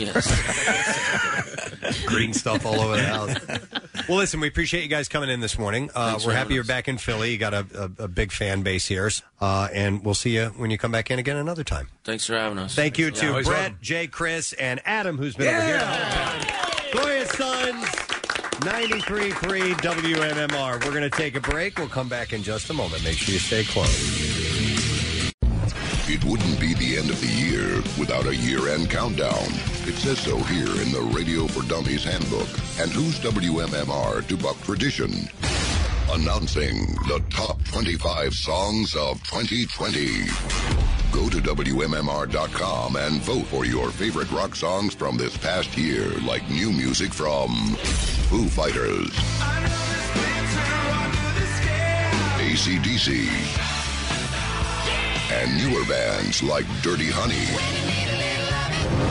We'll tally up your votes and count them down New Year's Eve at 7 with an encore New Year's Day at 3 p.m.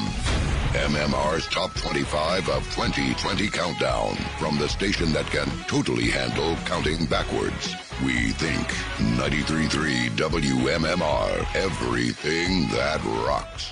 A couple of websites I always uh, check out just for you know interesting information and, and po- potential uh, show topics. Uh, BuzzFeed's one of them. I love that website. BuzzFeed, Mashable. There's some really good websites. I check out a similar one called X Hamster. Oh, well, that's. Uh, I'll have to peruse Yeah. that. from Got time some to really time. good topic starters, Preston. Uh, but there is one topic I thought was kind of fun that popped up recently. Uh, people recently shared their weird house rules that they had when they were kids and didn't realize that they were a little bit odd until they grew up Oh, later. okay, on. okay. Yeah. And some of the actually some of these are pretty good ideas if you're Yeah. a parent.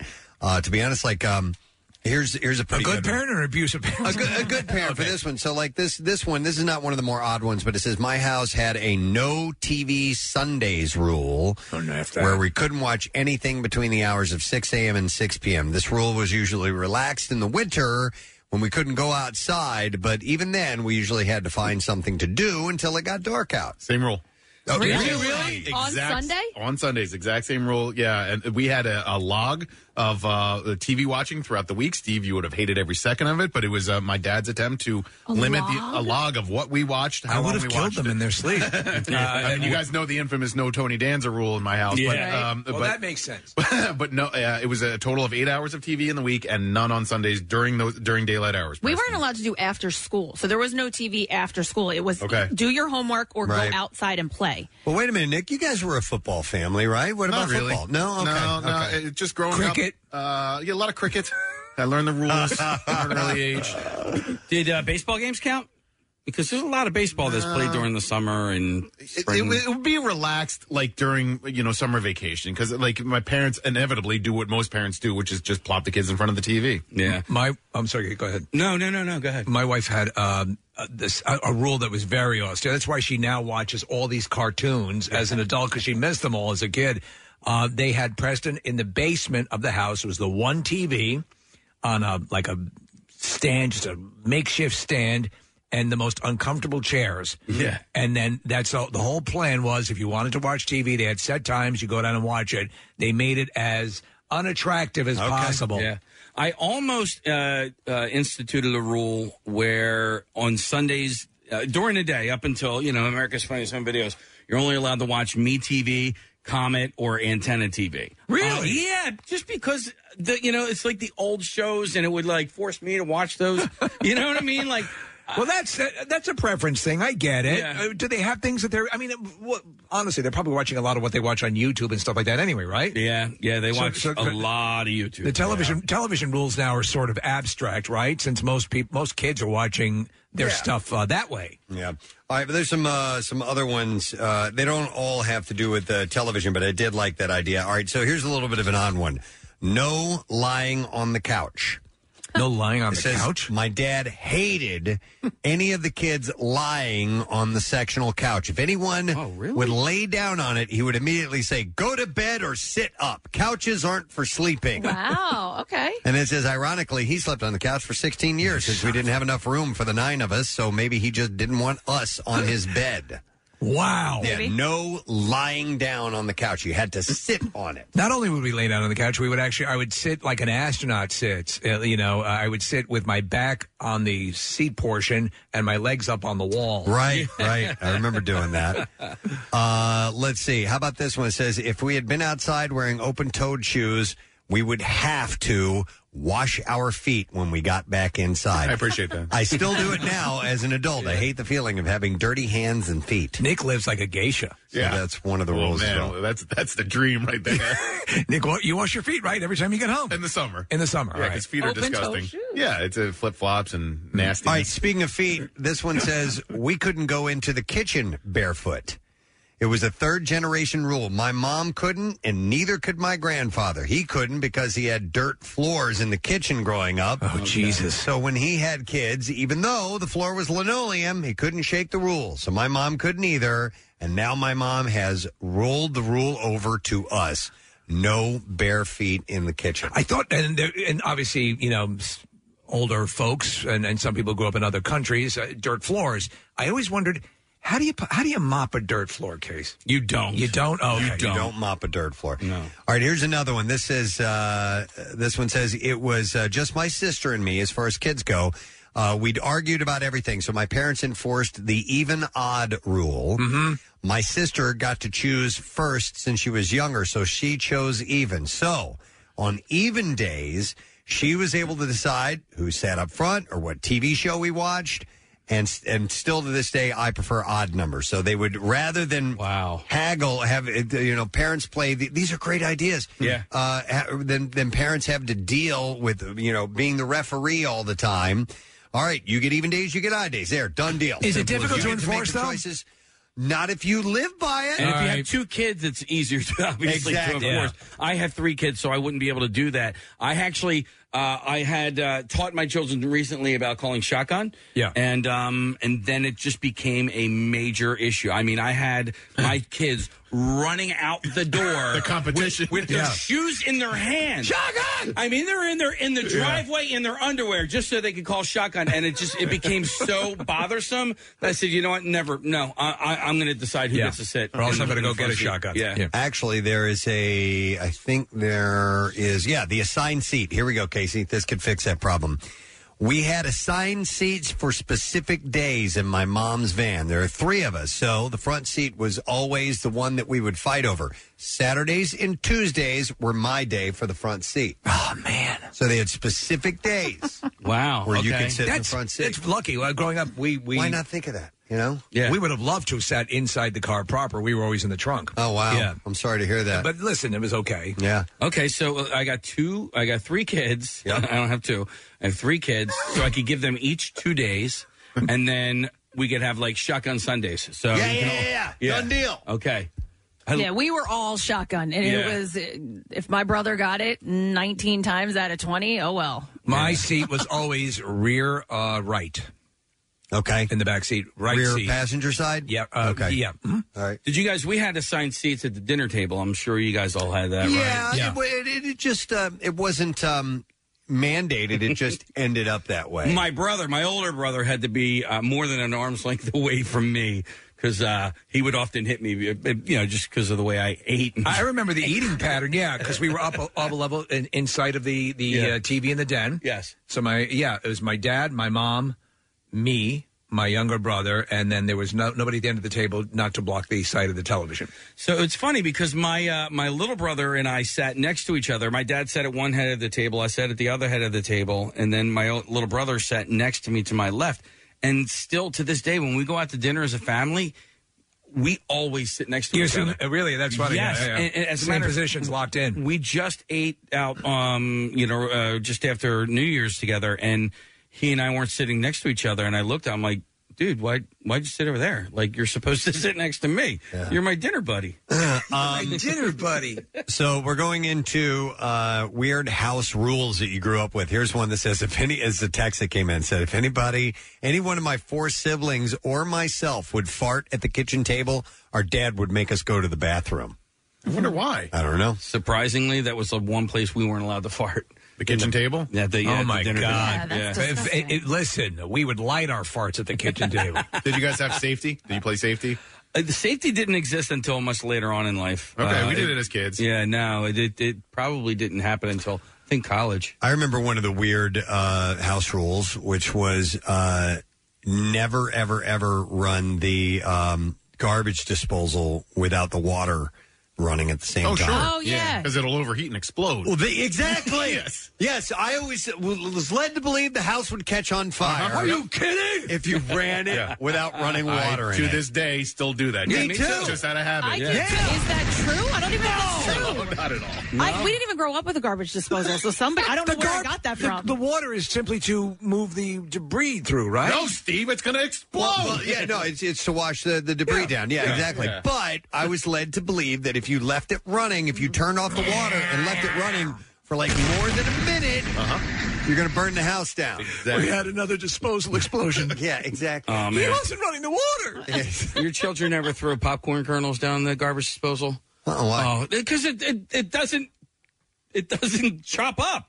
They're kernels. So what the garbage disposal does is it just shoots them back out the. Uh, That's kind of fun. Yeah. Did you have that rule? We we were never allowed to microwave bullets. Oh, yeah. I'm like, Dude. come on. You know what you're missing out on. My daughter yesterday microwaved ramen noodles, and uh, she's like, "Dad, is it done yet?" And I'm like, "No, it's about you know 30 seconds." I'm like, "What is burning?" Oh no, she didn't put water. She didn't put in it. water in it.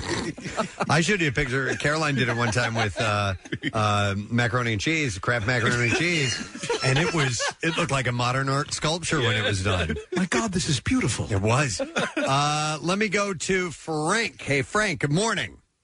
Zion, a little concom. Yeah. Not a bad Nell. All right, Frank. What's the uh, the strange uh, house rule? So there was a kid in our neighborhood when you know we were real young, and he had like the cool house, you know, but it was kind of small, only one bathroom. His dad worked from like two to three, or sorry, his dad would get home from break at two to three o'clock, and he would come home from work to take a dump to go back to work. So from two to three o'clock, if you were over their house, you could not use the bathroom. Wow. Wow. That's kind of, I respect that. Yeah. You know, man they- wanted to take a dump Yeah. in his own home. But did they just have one bathroom? Yeah, they had one bathroom, Oh. and it got crazier. If you thought, oh, loophole, I'll just go back to my house, then the stepmom was like, no, you can't come back. So if you left the house to go home to go to the bathroom, you couldn't come back. And what was that No. predicated on? I, I don't know. 'cause She was crazy. Yeah. So, I guess she didn't want a bunch of kids being like, two o'clock, we'll be back. You know, whatever. Oh, Yeah. See you tomorrow. All right. Interesting. Say hi to Thanks. your dad when he comes home for his dump break. Never heard that one. Uh, let me go to Dave. Hey, Dave. Good morning. Hey, good morning, gang. Hey, what's up, bud? Yeah, we had like 11 billion house rule. 11 billion. 11 billion. No, the, the house rule that we had was that every night, seven nights a week, eight o'clock on the dot, my father would pick up his newspaper. He'd go into the kitchen. He would make 12 peanut butter crackers and have a beer. And you did not go into that kitchen unless you were on fire. So, it, and it was it was it was said that Dad has his peanut butter cracker and beer time, and don't don't disturb him. It was just because he wanted to be alone. We, we had to be, he wanted to read his newspaper. He wanted to drink his beer and he didn't want to be bothered. What do So you we had see to- in front of me? had to there are be nine quiet. crackers. I'm Had not to be done. quiet. and if you walked into the kitchen, you got immediately on his S list and you stayed there for until he felt like taking you off. Yeah, I, there's okay. some things like that. My uh, my Thanks, man. uh, in-laws uh, would uh, they had their they would just split a beer. That was their their thing at night. At the uh, it- my wife would talk, tell the story. Uh, That was their time to talk and interact. They had nine kids, so they had Oh, a lot of time. Yeah, yeah. Surprised they weren't drinking nine beers a night. Exactly. Uh, So, Yeah. but uh, they, and that was the ritual you did not f with. All right, hang on. Let me go to Sean. Hi, Sean. Good morning. Hello. Hey, bud. So you had a house rule, a weird house rule growing up. Yep. Uh, when I was a kid, me, my brother, and my sister we for food going up the dinner table, no matter how late it got. So say say that again. You were breaking up. What would happen? we had to eat all our food before we left the table. Okay. All of it. Clean the Brussels plate. sprouts- No, Brussels all the food sprouts in the out- house. Bru- yeah, Brussels sprouts out and spinach. We we Wow. hated it so much. Even if we vomited it up, we'd have to eat it. Wow. So I, I very very similar. My mom, you know, was like, "Nope, you're going to sit here, and you know, if uh, you, you sit here all night, then you're going to sit here all night." And uh, and for that reason, like I, I was, you know, with like if my son, he was a very very picky eater. I I didn't, you know, I'm like Mm-hmm. I understand it. Like you don't like it. I'm not going to make you eat something that you don't like. See, because sometimes it can have the opposite effect. I did this, so you have to do that. You know Yeah. what I mean? So it's interesting that you were able to say, No, I did I'm it the not other going to way make you around. do that. Remember that scene in uh, Mommy Dearest where uh, the the uh, Christina, the, the kid, is refusing to eat, so they, they wrap it up and then they serve it to her for breakfast. Yeah, she refuses to eat. They wrap it up, they serve it to her for lunch. They at the same plate, and they just keep doing it until it's. Oh. Well, that's child abuse, isn't it? Well, we, Uh, we- I'd say so. that's why we know uh, Joan Crawford to be a wonderful mother. Mm-hmm, Uh, how about this? This says uh, this odd uh, house rule was if we wanted a friend to stay for dinner or to have a sleepover, we were not allowed to ask in front of that friend, Oh, or it yeah. was an automatic no. No, right, Yeah. right, right. My Because- mother hated being put on the spot, so Mhm. that was her solution, and she said it definitely worked. Okay. Yeah, and don't do it at the la- like my kid does it at the very very last minute. It's like, dude, you know, you had all day to come up with these plans. Oh, give me give me a hundred dollars. Oh, Yeah. Yeah. All right, you can stay, but you're going to have to listen to this timeshare. and so, ladies and gentlemen, thank you for coming. There is a playground in town that I really want you to check out. Uh, here's another one. It says, uh, my family was had always blasted music and cleaned the house on Saturday mornings, and my sister and I got so used to it that when we lived together in college, we would still blast music and clean our apartment on Saturday mornings. That's just annoying. Yeah. No, that's great. I love that. Blasting music on a Saturday morning in college? Um, no, I just blasting the music and cleaning. I, Oh, yeah, but if somebody did that in my dorm, I would destroy them. Uh, here's another one. Every kid in the family had an assigned color to help keep track of what belonged to who. Oh my God! So it That says never would have worked. My color was red. My toothbrush was red. My towel was red. I only Oh, wow. I was only allowed to drink out of the red cups and eat off the red plates. No. My stuff was stored in red bins, etc. My sister's color was yellow, so all her stuff was yellow. While other families didn't do this, it really did help us keep things organized and avoid arguments. I used to eat my mother's uh, birth control pills. Wow. Jace is, uh, has twin friends, two boys, and their parents do that. One is blue and one is green. Yeah. Okay. I tried to do that. I, I bought. I went and bought uh, a red, uh, white, and black plate uh, cu- uh, and bowl, and I tried to do that with my children. We're colorblind. uh, it lasted for about two weeks. You know, the really the the, the, the key there is to follow up on the parents. yeah, yes. yeah. I mean, it's, Oh, it's my critical. God. Mm-hmm. Rochelle and I, every year we institute some rules, and then two weeks later they're gone. And Yeah. we, we sit them down and we have this. All right. Yes. Here's how it's going to be. And I've written it out in this presentation for you here, which we're going to post Yeah. in the kitchen for everyone to see. Color coded. All that stuff. and we never, ever, ever follow through It's a on it. lot of work. terrible. Let me ask It's you. our fault. Let me ask you. It's our fault. When it would happen with my parents and they would institute something, when it began to infringe upon their like, it, yeah, like, ah, f this. I know. Uh, enough. I gotta go to bed. yeah. Did you do it? Ah, You didn't do your. ah, I'm going to bed. Never mind. We'll do it tomorrow. You'll, you'll grow up and be stupid, but that's okay. Listen, I you know basically had a rule I adopted it from my brother, which was i- if all right if you're going to join an athletic team, if you're going to play a sport, you have to see it all the way through. You're not allowed to quit in the middle of the season. You've made a commitment to yourself and to your team. Blah blah blah. Well, last year my son decided to play lacrosse on top of like baseball and play and track and you know, and he didn't want to play anymore. And I was like, good. I don't feel like I don't feel like dri- driving you to practice and picking Uh, up. hey, hey, That's is there one- anything else you want to quit? Yeah. Yeah, quitters are winners, buddy. Yeah. Let me tell you why this is a dead end. This particular sport. Yes. Quitting while you're ahead and quitting are two different things. Right. Uh, In fact, qu- quit while you're behind. Right. Quit while you're thinking of joining. Let me go next to uh, Leanna. Hi, Leanna. Hi. Hi, what's up? Hi. I just wanted to talk about a weird rule that was set up in my uh, fiance's family. Okay. Um, so they have a boat, and every year we dock it at a marina. And uh, his father always sits us down and says, "All right, guys, some rules and you know boat rules." Oh, okay, that's cool. Rule number one, no number two. You could not poop on the boat. Correct. You did, didn't they have a, a, a porta pot? Uh, they do, but it's you have to get out of the boat and go to the marina and go into a hotel building and use What What if you're out at uh, at sea? What if you're out on the water?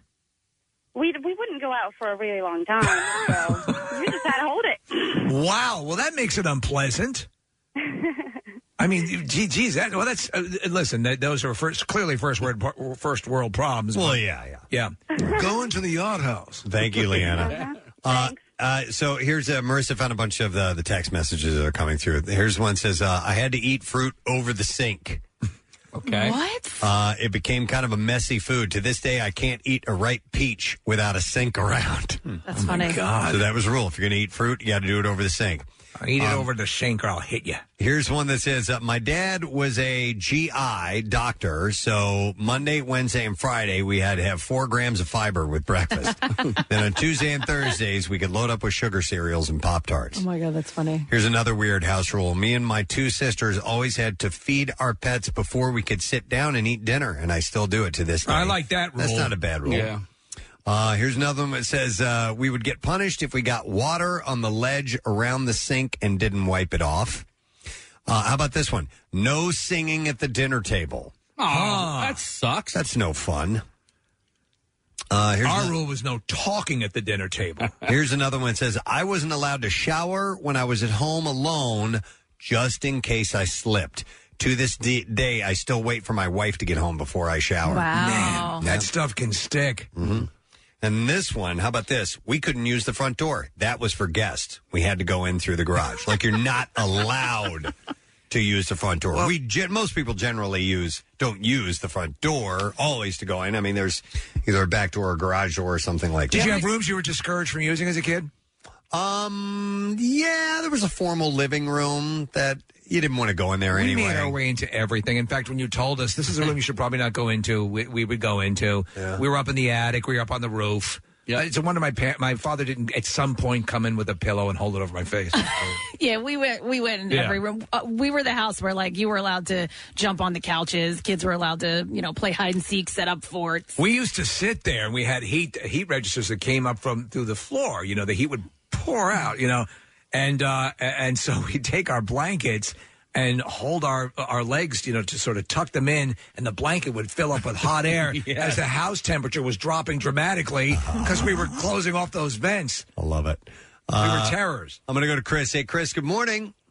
Hey, what's up, gang? Yo, bud. Talking about weird uh, family rules. Yeah, so we had a lot of the- the ones that you guys are talking about growing up. Um, but the one strange one that I remember growing up, I, I'm the youngest of four brothers. We all wrestled as kids, you know, throughout high school and in college and uh, even younger than that. But I remember growing up laying around the house. My dad wouldn't let us lay on our back. Get off your back, he would yell. Get off Is that so you wouldn't get pinned in wrestling? Yeah, just so you wouldn't have it in your mind. You know, you wouldn't get used to being on your back. Seriously? Going up Through the house, laying around watching TV. Get off your back. Wow, that is really weird. Get off your back. Yep, yep.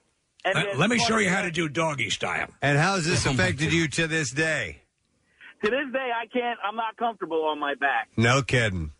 Nope. And Could you, yeah, it's- hey, could you imagine a kid looking up at a, a, a parent? What's that about? Yeah, yeah, I just you don't want to be on your back. Don't get used to it.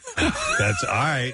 That's a little extreme for sports, but you know, whatever. Don't get on your back. Don't get used to it.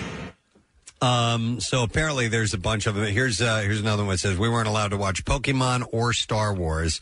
Uh, we were a highly religious family, and I think all of us went through a phase of believing Pokemon and or Star Wars were evil.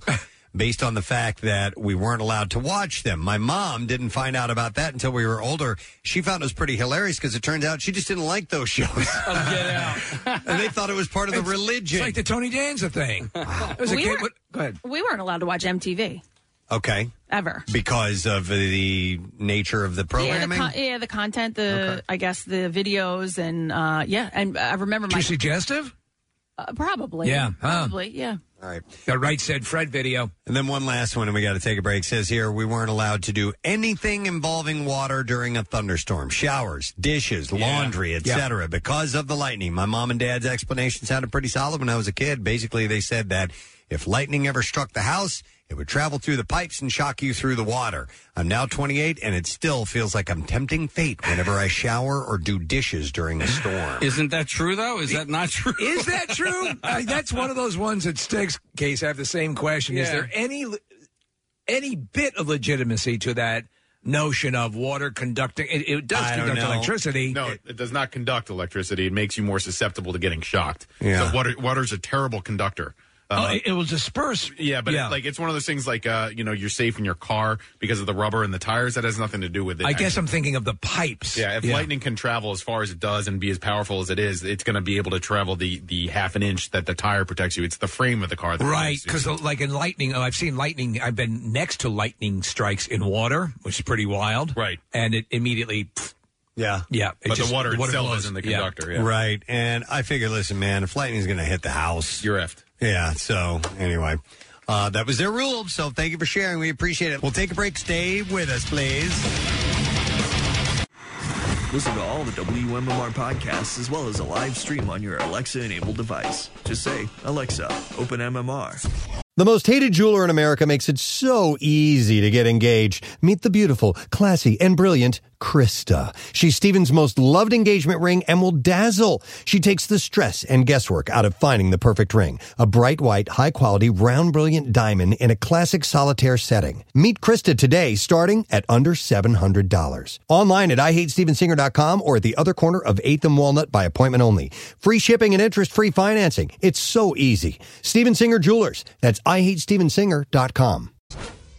The most hated jeweler in America makes it so easy to get engaged. Meet the beautiful, classy, and brilliant Krista. She's Steven's most loved engagement ring and will dazzle. She takes the stress and guesswork out of finding the perfect ring. A bright white, high quality, round brilliant diamond in a classic solitaire setting. Meet Krista today, starting at under $700. Online at IHateStevensinger.com or at the other corner of 8th and Walnut by appointment only. Free shipping and interest free financing. It's so easy. Steven Singer Jewelers. That's IHateStevensinger.com. Back with more of the Preston and Steve Show podcast. WMMR presents Preston and Steve's Bizarre File. All right, here's a story I was telling you about. A birthday weekend threesome came to an abrupt end on Friday when the 19 year old celebrant pulled a male acquaintance, quote, off the other woman by his genitals and threw him on the floor. What? Of a La Quinta Inn hotel room. So this is a threesome gone wrong. Uh huh. And she she t- threw him around by his genitals.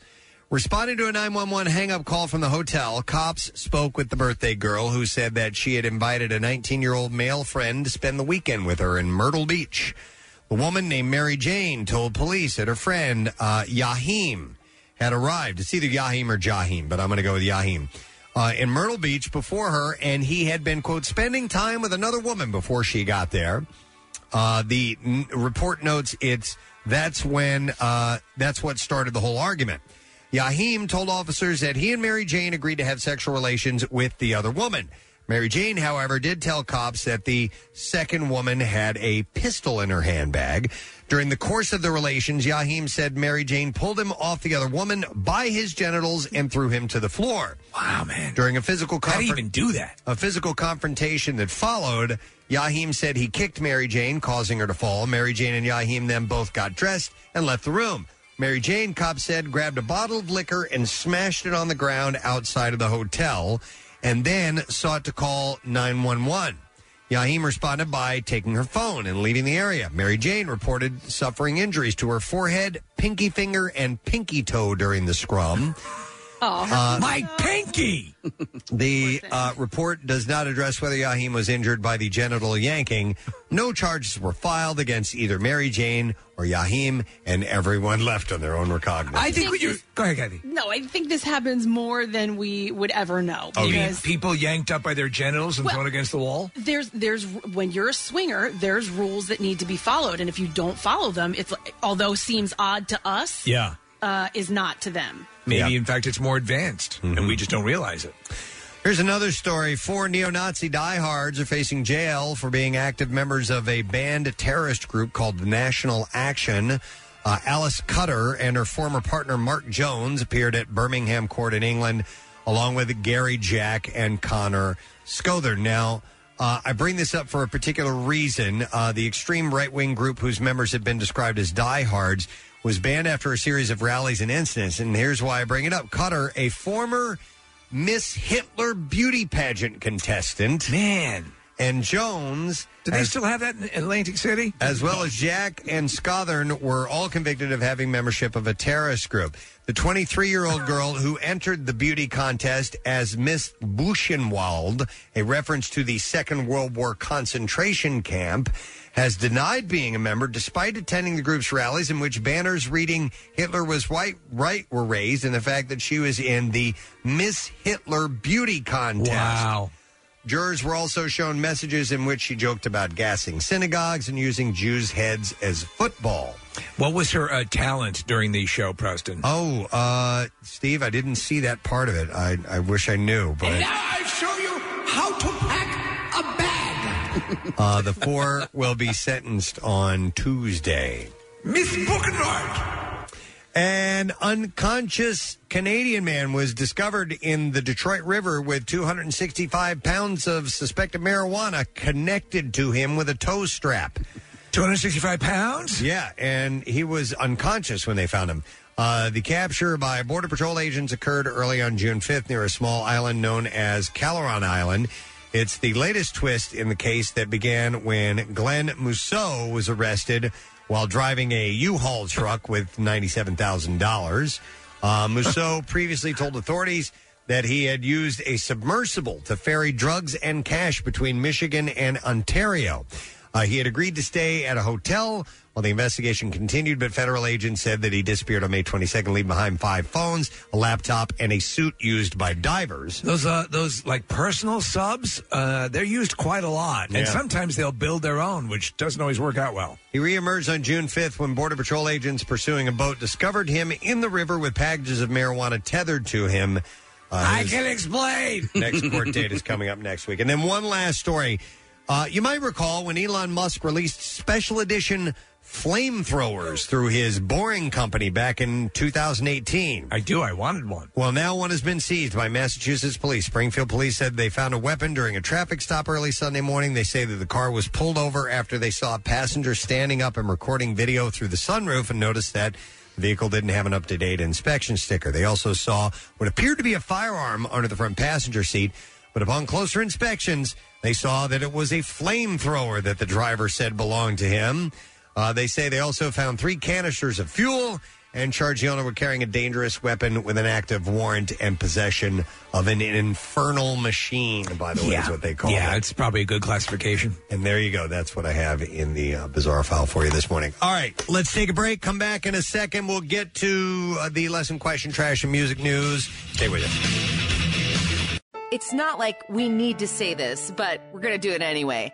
2020 pretty much sucked big, dirty, hairy moose balls. But if you really think about it, there were some good things, like when you and the MMR family pulled together for Preston and Steve's Camp Out for Hunger, helping feed so many of our neighbors in need. Then there was the MMR Saturday Night Concert Series to help remind us how much we love live music. You came out and safely donated over 600 pints of blood. And you joined us as we presented the Live In at the Drive In concert series with the Struts, Bert Kreischer, and others. All in all, Philadelphians did what we always do kept our heads on straight and worked through it to see the light at the end of the tunnel that's not an oncoming train. Thank you for hanging through 2020 with us. And here's to a better 2021 from 93.3 WMMR. Everything that rocks. Casey shared a story with us uh, over the, I guess, occurred over the weekend or It's magical. was interesting and great. and and he ended up with, with an unintended audience while he was coping with something you want to share Yeah, it's just one of those things where you're like, all right, I hope nobody's around. Okay, oh, g- good, nobody's around. I can take care of this. Right. And then slowly but surely, people just start showing up. I'm trying to think there was like a movie that reminds me Well, of it's it. like the leg lamp. That's exactly Yeah. what I thought of, Preston. Yeah. They- Yeah. Much to the mother's chagrin, Uh-huh. the neighbors start congregating in front of the house, and it's the last. She thought, okay, maybe they can just be turned on. He can go out and look at it for a few seconds, and it'll be over. And before you know it, there's a whole audience out there. You say you won that thing? Hell, you won that? And I, and honestly, that this is exactly how it happened. My wife is probably mortified that I'm even going to talk about this, but Listen, we didn't do anything wrong. No, Uh, you I- did everything right. I don't want the setup to be that long, but uh, bottom line is, uh, we were, I was down the shore, and the middle hallway bathroom, the, the toilet wasn't flushing, and so I'm plunging it, and nothing's working, and it's you know. I I probably plunged it a, a half a dozen times, right? And you know, luckily the stuff that was in the toilet eventually made its way out of the bowl and, and it had disappeared, but cl- it clearly wasn't flushing. And it had gotten to the point where I'm like, you know, I I just I want to go to the beach. I'll take care of this when I get back, right? So I get back a few hours later. So now it's the evening time, um, and I actually had for- forgotten about it. And now the the uh, the other bathroom, something started gurgling, and it made me remember. Oh, there was something wrong with the with the hallway bathroom. So My- there's a chain reaction. there's a taking chain place. reaction, and then I'm thinking, oh no, okay, okay. So something happened last year that reminded me of this. Now I don't know if this is you know the case for all of Wildwood or all of the beach towns, but there is um, there's a pipe out in front of my house that comes up through the sidewalk. I have one in my front yard. Okay. Yeah, our, our entire neighborhoods, And that's where the pudding comes out. so the the pipe has um you know this thing you, you need a big old you know wrench to to open the the valve on the pipe and so when I go out there with the giant wrench I, I can see that there's some some water is coming up from that pipe and I'm like okay uh, because at the top of the pipe there's a little bit of a crack right I get the wrench, I take off the lid of this thing, and I mean, the second the lid comes completely off. Oh, God. Everything that had been building up in those pipes starts coming up onto the sidewalk. Oh my God! I mean, what was in it? Everything that you wouldn't want to be in. Jelly beans? Oh, my- Jelly Oh, my God. beans and- Jelly beans Yeah, and gumballs and gummy eclairs worms. and- Yeah. yeah, it was great. It was toilet paper and turds, fecal matter. Oh, like my straight God. Uh-huh. up, tur- and it just Oh. and it's all coming up onto the sidewalk, and and it's really close to also the curb. So now it's all And that kid's lemonade stand. and, and now it's spilling off into the street, and I'm like, oh no, Yeah, yeah, yeah. I can't have this stuff going down. Yeah. So then I, I Yeah. like, boom, I run into the into the driveway, and I grab. I didn't even know what I was like. I, I need to grab something to stop it, you know, to dam what was going because I What just was already flowing, What was okay. already flowing. Yeah. So I I just grab a box, you know, and I, I go grab it, and luckily there's nobody there. My daughter's with me. Uh, my wife was gone at this point. My daughter's with me, and so I, I grab the box and I, and I damn what's going on, and I'm like, okay, oh, I, I'm. I don't even know what to, do. Uh, so we need, Yeah, yes, yes, yeah. You call the real estate agent. Um, so the stuff, and and so eventually that stops, but I know it's not done. So I, I grab this plunger out of the house and I start plunging, and again I'm still. You're by yourself at this. Still, it's just me and my daughter. Right. This is okay. great. It's a you good know? daddy daughter time. It's a little embarrassing what's going on right now. You know, Right. it's you know, it's, it's They're things. private private things that are Yeah. coming out of the you know that came out of your ass. Yeah, crying loud. out Yeah. Um, So Uh, I'm, I'm sorry, real quick. Is it? uh, Do you think it could be other houses contributing to the same line? No, no, this is my line. Okay. Uh, so this is all my stuff. Oh God. Okay. All right. This is me. This, all this stuff belongs to me and my family. Are you sure? Yes. Yeah. Because every house has. They this. sign everything. E- Every house has these these lines that go out to the main sewer. Yep. And so, uh, you know, Kathy, you you say, "Am I sure?" I'm like 95 percent sure uh, now that you asked that question. But regardless, I mean, you showed us the pictures. It's, I'm embarrassed and I'm by myself. All right. But slowly but surely, neighbors start coming out. Oh no! You say you won that? now, my my next door neighbor Joe is like the best neighbor to ever have because he has every single tool Yeah. and he only wants to help. The- It's just the type of guy he is. He's like a- anything I have to do, he goes, "Yeah, well, we'll do this. We'll we." Will. I'm like, "You don't have to. This is my house. Like, you don't have to." You know. See the guy that used to be the chief of police? Yeah. Yeah. Okay. So he's he's a, a kind of a guy who helps out, but even even with the greatest, y- you know, the, the generosity of spirit, this is something you just don't want to have help with. So Joe is the first person that comes out, and that's no surprise because Joe is just there. So Joe's walking across the street, and I go, um, I go, hey Joe, I'm like, hey, you got um, you wouldn't happen to have like, like yellow kitchen gloves or something like that, would you? You know, I'm like, They something must be yellow. Need to I be look yellow. yellow. Well, you know the, they. I can't use the purple ones or the blue ones. Do you have just something yellow? Something elbow length. I want to look like Audrey Hepburn. Yellow's my favorite color. I do love yellow, but green's my favorite color. Okay. Okay. Um, but yellow, just because I needed like heavy duty rubber gloves. Yes. And I say and pearls and pearls. and I said, I go just Check your wife's jewelry box. and whatever you have, I'm like, just make sure that you don't want them back because I'm going to throw them away when I'm done with them. So I'm asking Joe this because Yeah. Joe's the only one there. Yeah. Well, then I hear like, I have uh, some. I have yellow gloves. I have some gloves. I'm like, do you need some gloves? and I look over, and now it's my neighbor Everyone's across the helping. street, like Oh, two God. doors down. And I'm like, oh, God damn it. No. There's a whole crowd. And but well, now it's two people. Oh. And I'm like, I'm like, yeah, yeah, yeah. I'll, I'll take some gloves. And then Joe ends up coming out with like lawn gloves. I'm like, Joe, those gloves are nice. Don't don't worry about it. She's and I don't know this lady's name. She's coming across the street and she's got just the regular latex gloves, which were a little thinner to my liking, but whatever. Uh-huh. Were they yellow? They were not yellow. They were clear Son of a latex bitch. gloves. I can't use these. I What can't- did I say? I said yellow. There are colors that work with me, and there are colors that don't. Thanks anyway. All right. Yellow and uh, no earth tones. And Uh, so now, you know, I- I'm plunging and more stuff's coming up Uh. and I just I'm I'm plunging. I need to plunge to the point.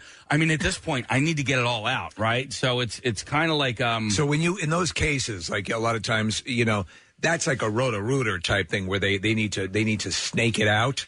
Uh, Yeah. yeah, it's it sounded like that's what you had. You you you want to try and contain this, right? Right. But it's kind of like have you if you've ever gotten sick and you want to you want to throw up in the toilet, and but if you don't make it there and you just start barfing, you just you're like whatever. I guess it's all going on the the kitchen floor right now. I wonder if Horizon works with you.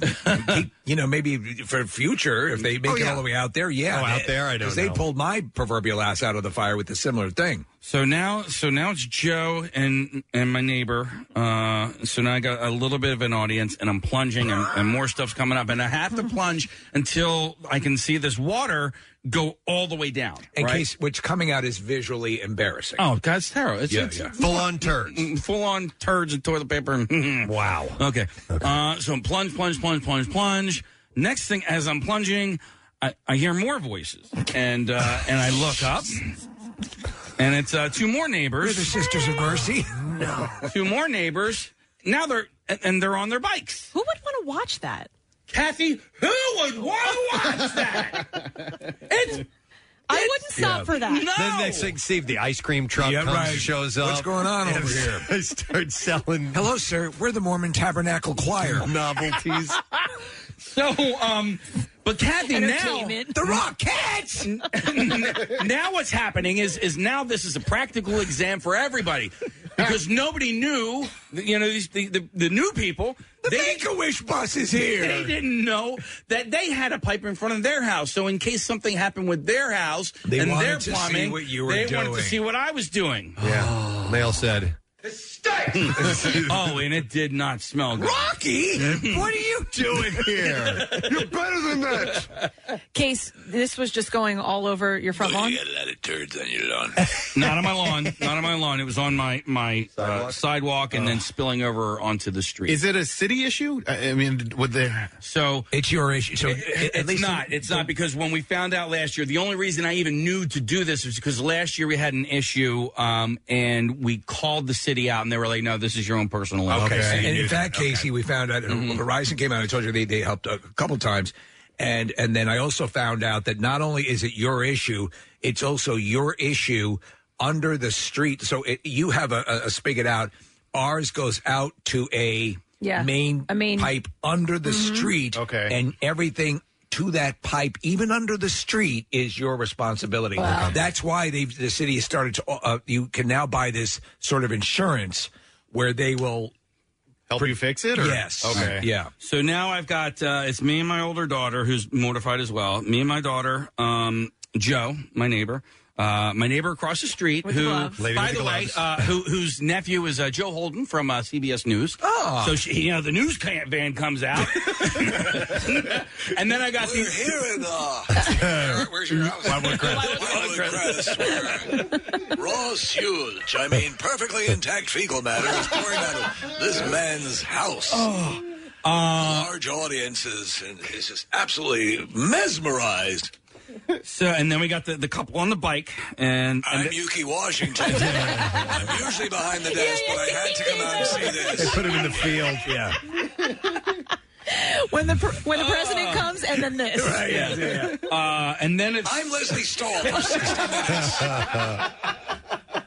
Uh, then at some point, parasailers were floating overhead, Well, they were and, and the watching. banner, the, the banner plane was there, going, "You got this, Casey." Yeah. Um, Right, so, pe- so people on the bikes, your your neighbors across the street. My neighbor's across the street, Joe. And I'm, I'm I'm getting all this done, and then I hear another voice, and my neighbor Mike shows up. Now Yes. Mike is also a, he's a former police officer. He was a captain of the New Jersey um, uh, State Troopers. Okay. And It's I'm their like, nature to help. It's their nature Yeah. to help. they can't help. and they can't help not helping. Yes. I get it. I, I mean, honestly, they, they've helped me out so many times over the past couple of years, and so Mike's there, and I go, um, I go, hey, does um, th- anybody happen to have any like industrial cleaner? And Joe's Because like, "Uh, I want to drink it. Yeah, I- honestly, Joe's like, come on. I'm like, I know. I was asking Yeah. you specifically, even though I directed Yeah. it to everybody. So Joe comes back and he's got industrial cleaner. I got uh, I got a broom, and now Mike's there. Um, and I'm, I'm scoop and, and I said to Mike, I'm like, you really don't have to do these. He's like, no, man, we're neighbors. This is what neighbors do. I go, Mike, Not really. I go, Mike, if this was in front of your house, I'd be in my house pretending like I didn't know what was going on. I would actually, I would just be, you know, behind the blinds, just kind of looking. That's, I mean, that's really cool. I, but I understand your thing too. You, you just don't want to have to put somebody through that. No. and not only that, he's embarrassed. He's by it. embarrassed And it's by it. gross. Yeah. It's gross stuff. It's not like, hey man, I you know like a, a tree branch fell Yeah. down. Can you help Right. me with that? Yeah. It- Yeah. Right. It's poop. Yeah. Uh, wow. So yeah, Mike comes and and and helps me like sweep it all up, and then we lay the cleaner down, and then I'm spraying the cleaner, and and he's scrubbing it, and and and luckily, oh dude, and the worst part was I had had just ordered pizza, and the pizza was you know they were like oh the pizza will be ready in a half hour. And, and now I'm against the clock. Yeah. I'm like, I need the, the pizza's Yeah, ready. pizza. The pizza's ready, and I, you know, well done. Oh my God! So uh, we get it all cleaned up. We get, thank goodness, it gets all cleaned up. And All right. the other best part of it was uh, this was on Thursday. And then we got really bad rain on Friday, so I kind of like washed, Washed it all away. Whatever Well, I that's wasn't actually able a blessing. to get. So from, from from first gurgle to f- completely clean, how long did that take? Half hour at least. And that many people gathered, in Gathered. 30 minutes? Dude, that many people gathered in 10 minutes, and then they just hung, Uh, they hung out for Preston, a they little had while. people driving by with mylar balloons out of their cars. there was a birthday spinning novelties. party across the street. I was like, come on, man. I just, I don't want an audience now at this point. But when it was all said and done, I was like, I, I told my daughter, I go, go get all the, the soap and the shampoo. I'm taking a shower out in the driveway before I, uh, there's no way I'm going into the house like this. Did you share that pizza with the uh, with the assistants? No, no, no. A, uh, a texter was pointing out it's kind of like the, and I'd forgotten about this scene in uh, There's Something About Mary, where he zips his junk up, and all of a sudden they're starting to bring everybody's Everybody. coming in, and zipping it, trying to figure out what they need to do. And uh, so um, if you've had a, a scenario where you didn't intend for there an audience to be forming around your embarrassing situation, feel free to call us 215 263 WMMR. I remember one time in this parking lot down here, it happened. I was uh, walking by and I saw a few people standing around this car with the hood open. And I walk over, I'm like, what's going on over here? And, I, and we all started gathering around. And apparently, a snake had wrapped itself around the engine. Yep. And it was a big snake. And I'm looking, and I see this girl over there, and she's got her hand over her face. it was Megan from work. It was That's Megan. right. Um, To- was it Megan Tobin? Tobin, yeah. She's got her hand over. She's like, I can't believe this. I can't believe this. And she was mortified that everybody was standing Of around. course. It was no big that's deal. not her I mean, fault. I know, but still, it doesn't matter. The attention was on her. Yeah, you it don't was a want- weird, yeah, yeah. a weird situation, and she was just like, could- you know, it just was driving her crazy. Case, um, I have a question for you. So, have you informed the members of the household that they need to change some uh, habits? Yeah, I mean, th- there was a Like, do you know what it was?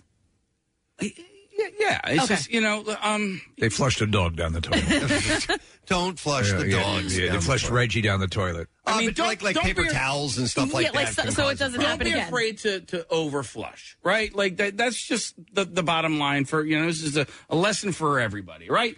If you wipe twice, i- i- it's like Wipe twice, wipe it's so twice, nice. flush once, Yeah. right? Yeah. wipe twice, flush yeah, but once. that's not what's going to back it Ah. up. Sailor's delight. Um, well, the that's normal stuff is not what's going to back it up, right? Well, what, what I was looking at, it all seemed like normal stuff that that you know that people flush. All right, So was that, the, was that the Um, Antez method? Wipe, wipe, flush, flush. Yeah. What was that? Yeah. Yeah. Wipe, wipe, flush, flush, wipe, Forget wipe, about flush. it. However, this does raise the point that you you it, it sometimes you just have to bore out those yeah those pipes. My my uh, uh, when I was in Manioc, my neighbor had the situation because the house sat a little bit below. You know, uh, the, the stuff was basically working its way up on an angle, Mm. Oh, Yeah. Oh. and that would cause backup. And and so he had to have that system cleaned out.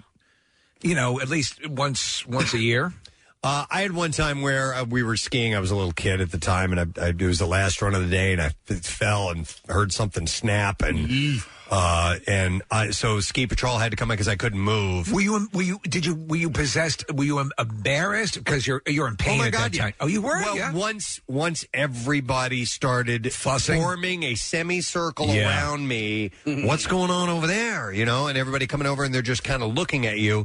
Yeah, I felt embarrassed. I mean, it was nothing to be embarrassed about, really, but all the attention at a very vulnerable moment. Oh, uh, can just make things magnified. It's you know the what I same mean? thing. Geez, just even on a small level, if you get a flat and you're changing your tire off to the side of the road, yeah. or you have like you get pulled over for like Getting pulled an over. inspection sticker or something, Yeah. Yeah. anything like that, you're suddenly on display. Well, I was just glad that I actually the, the entire time I was able to keep my cool because it's you know easily a situation where you can sort of lose your cool. Uh, this I, I forgot about this story. Um, I have a friend who was a lifeguard instructor and so they had all these like you know 14 15 year old kids doing lifeguard training and they had they were doing backboard drills right so the spinal cord injuries and they had a kid on the backboard he was wearing a speedo and he got a boner in front of the entire class. Oh no!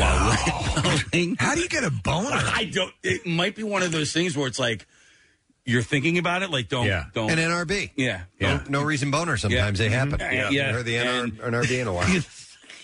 Speedo. He got a boner in front of like Poor guy.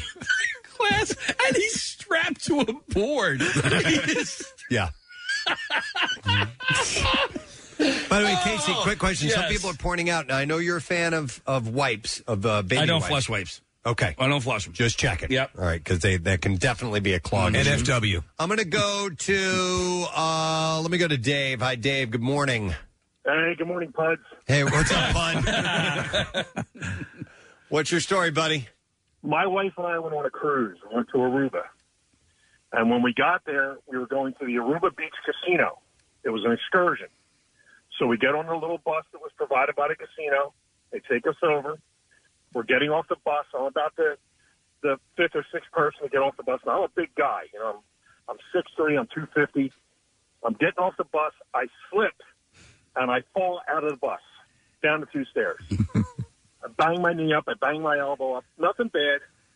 Everybody on the bus gathers around. Are you okay? All I want to do is get out of there. Right. Are you okay? Can we help you? People are trying to help me up. Somebody ran into the resort and got somebody uh, behind the desk that came out with a medical kit because they want to patch up my knee and my elbow. And I'm I'm dying a thousand deaths. So all I want to do is leave. You ju- Yeah. you're dying of embarrassment, but it, it just keeps getting worse and worse, right? and once the crowd just got bigger and bigger. And once again, people just trying to help. Uh, they're being Uh-huh. Same thing with Casey. They're being as nice as they can possibly Uh-huh. Oh, everybody be. was Uh-huh. so nice, man. When you fell in the uh, when we were at the uh, at the at the castle in Ireland, Oh, my at the, at God. the, uh, God, the Blarney Blarney Castle. Uh, did, did did people come running over? No, it was just us. All right, you guys just kind of sat there and waited for me as I was slowly passing out from the pain. Uh, let me go to Ralph. Hey, Ralph. Good morning. Good morning. How you guys doing? You guys rock. Thanks. man. Appreciate it. All right. What's your story where a crowd started to form? Well, we were on a uh, a yacht, like a sixty foot Hatteras, in a uh, in a marlin tournament in North Carolina. So my friend invited me to go out with him, and there was about seven of us on the boat. So we were drinking all the night before. We get out there about thirty miles offshore. I start feeling sick, so I go down to the head, take a dump. okay. You got the soul of a poet. Keep going.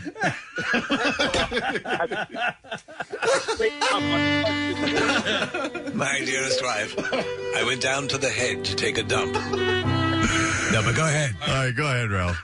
And so I clean up. I go to flush the uh, the little toilet. And, uh, It starts backing up. Oh, no. Now it's the boat's rocking back and forth. We're in rough seas, and uh, now it's sloshing back and forth. I'm like, Lord, please don't, Yeah. please don't that. Yep. You know, on a million dollar boat. I try to flush it again like an idiot. Oh, no. Goes up higher. I'm like, oh man. So I get my buddy that invited me. I'm like, yo, I got a situation over here. Yeah. he comes in, he starts gagging. He's like, oh, what am I going to do? Then he goes up and his desk gets the first name. He comes down. Get me some long yellow gloves. They have to be yellow. now the three of us are in there gagging. Like, oh, what are we going to do? Next thing you know, there were six of us down there. Uh-huh. Everybody's ready to puke. I'm throwing up. So I laugh. I had to get a bucket and actually dip it in there. I think Preston, did Thanks, you Ralph. have a similar story? Steve, I had a very similar story. It was in Hawaii. We went on a, uh, a snorkeling trip. Um, you know, you're on the boat. You're on the boat. There's Yeah. nowhere else to go. And I all of a sudden I feel that gurgle in my my lower regions, and I'm like, I gotta go. And I go, and it was putrid mush. Just full on diarrhea, horrible. And but I was I, once it was I passed. I was like, oh god, I feel Yeah. so much better. Flush the toilet, boom, it starts bubbling up, man. And I'm like, oh no, no, no, no. So I have a choice to make. Right. Walk away. There were there were other people on the boat. And You it could pass the blame. Could have been anybody. Right. You could do an Agatha Christie sort of thing. Exactly. Right. Who done it? Yeah. So, uh, but I did the right thing, and I went and I found the first mate uh, or deckhand, and I'm like, "This just happened. My wife just took a My wife just took a horrendous dump. She'll die. if- Can you help me out? Excuse me, sir. Yeah. She just, she's just lit. She's so embarrassed. Don't don't say anything to her about it either. Yeah, because she'll just die. Could you help me out? Yeah, yeah. No, but I told him, I, I, I was like, dude, I went to take a dump. It's it, it clogged up. It's horrible diarrhea. I just got to let you know, you know. So somebody, and of course, somebody had to go fix it. And I never heard any more from it, but I felt kind of bad for a couple of reasons. Number one, that I clogged the toilet doing Yeah. that. Number two, I made this guy go clean it up. You try. At least you you took ownership But I of fessed it. up, Yeah, yeah. yeah. Did you Um, offer to if you? Because I that is the worst, and it's been depicted many times in movies. Obviously, Dumb and Dumber and stuff like that. When you see the now the, the, water toilet rise. was out of commission in that particular case, but when you're seeing the water rise, and it's like, oh my That's god, in oh along, my. in along came Polly. Along that Came happens to Polly, me. yeah, yeah. He's like, please, Lord, No. please, God, please, God, please, God, don't. I had that happen at a party one time Oh, too. yeah, yeah. Now that one I skipped out on. That one I took off, and I just uh, Well, gotta 'cause- go. You were Yeah. married at the time. I was. I was. I think I was in eighth grade. It would have been social suicide. Yeah, uh, yeah. To to go and, and get the parents and, and say fix no no no no. no. Uh, Nick, when all those people gathered when you broke your f- leg on the mountain last year, how I mean, how many people were there Oh, well, watching at that point? dozens. A rescue team. Yeah, I mean, the Alpine search and rescue team, and then you know people. But pe- I was on the trail or right off the trail, and so you know probably 100 to 150 had walked by at that point. And How long before Pierre made it over to you? Oh, Pierre? Yeah, wasn't he there? No, no, no. It was with my brothers. This was the one in Oh, Colorado. I'm sorry. Yeah, I was, I was thinking of the ski accident. Yeah, yeah, yeah. No, I've had several accidents Yeah, over yeah, the years, yeah. Steve, but um, no, this was when I was with my brothers in Colorado. Um, but uh, to your point, Steve, like so many people just want to help. You know, are, are you okay? And and of, of course you uh,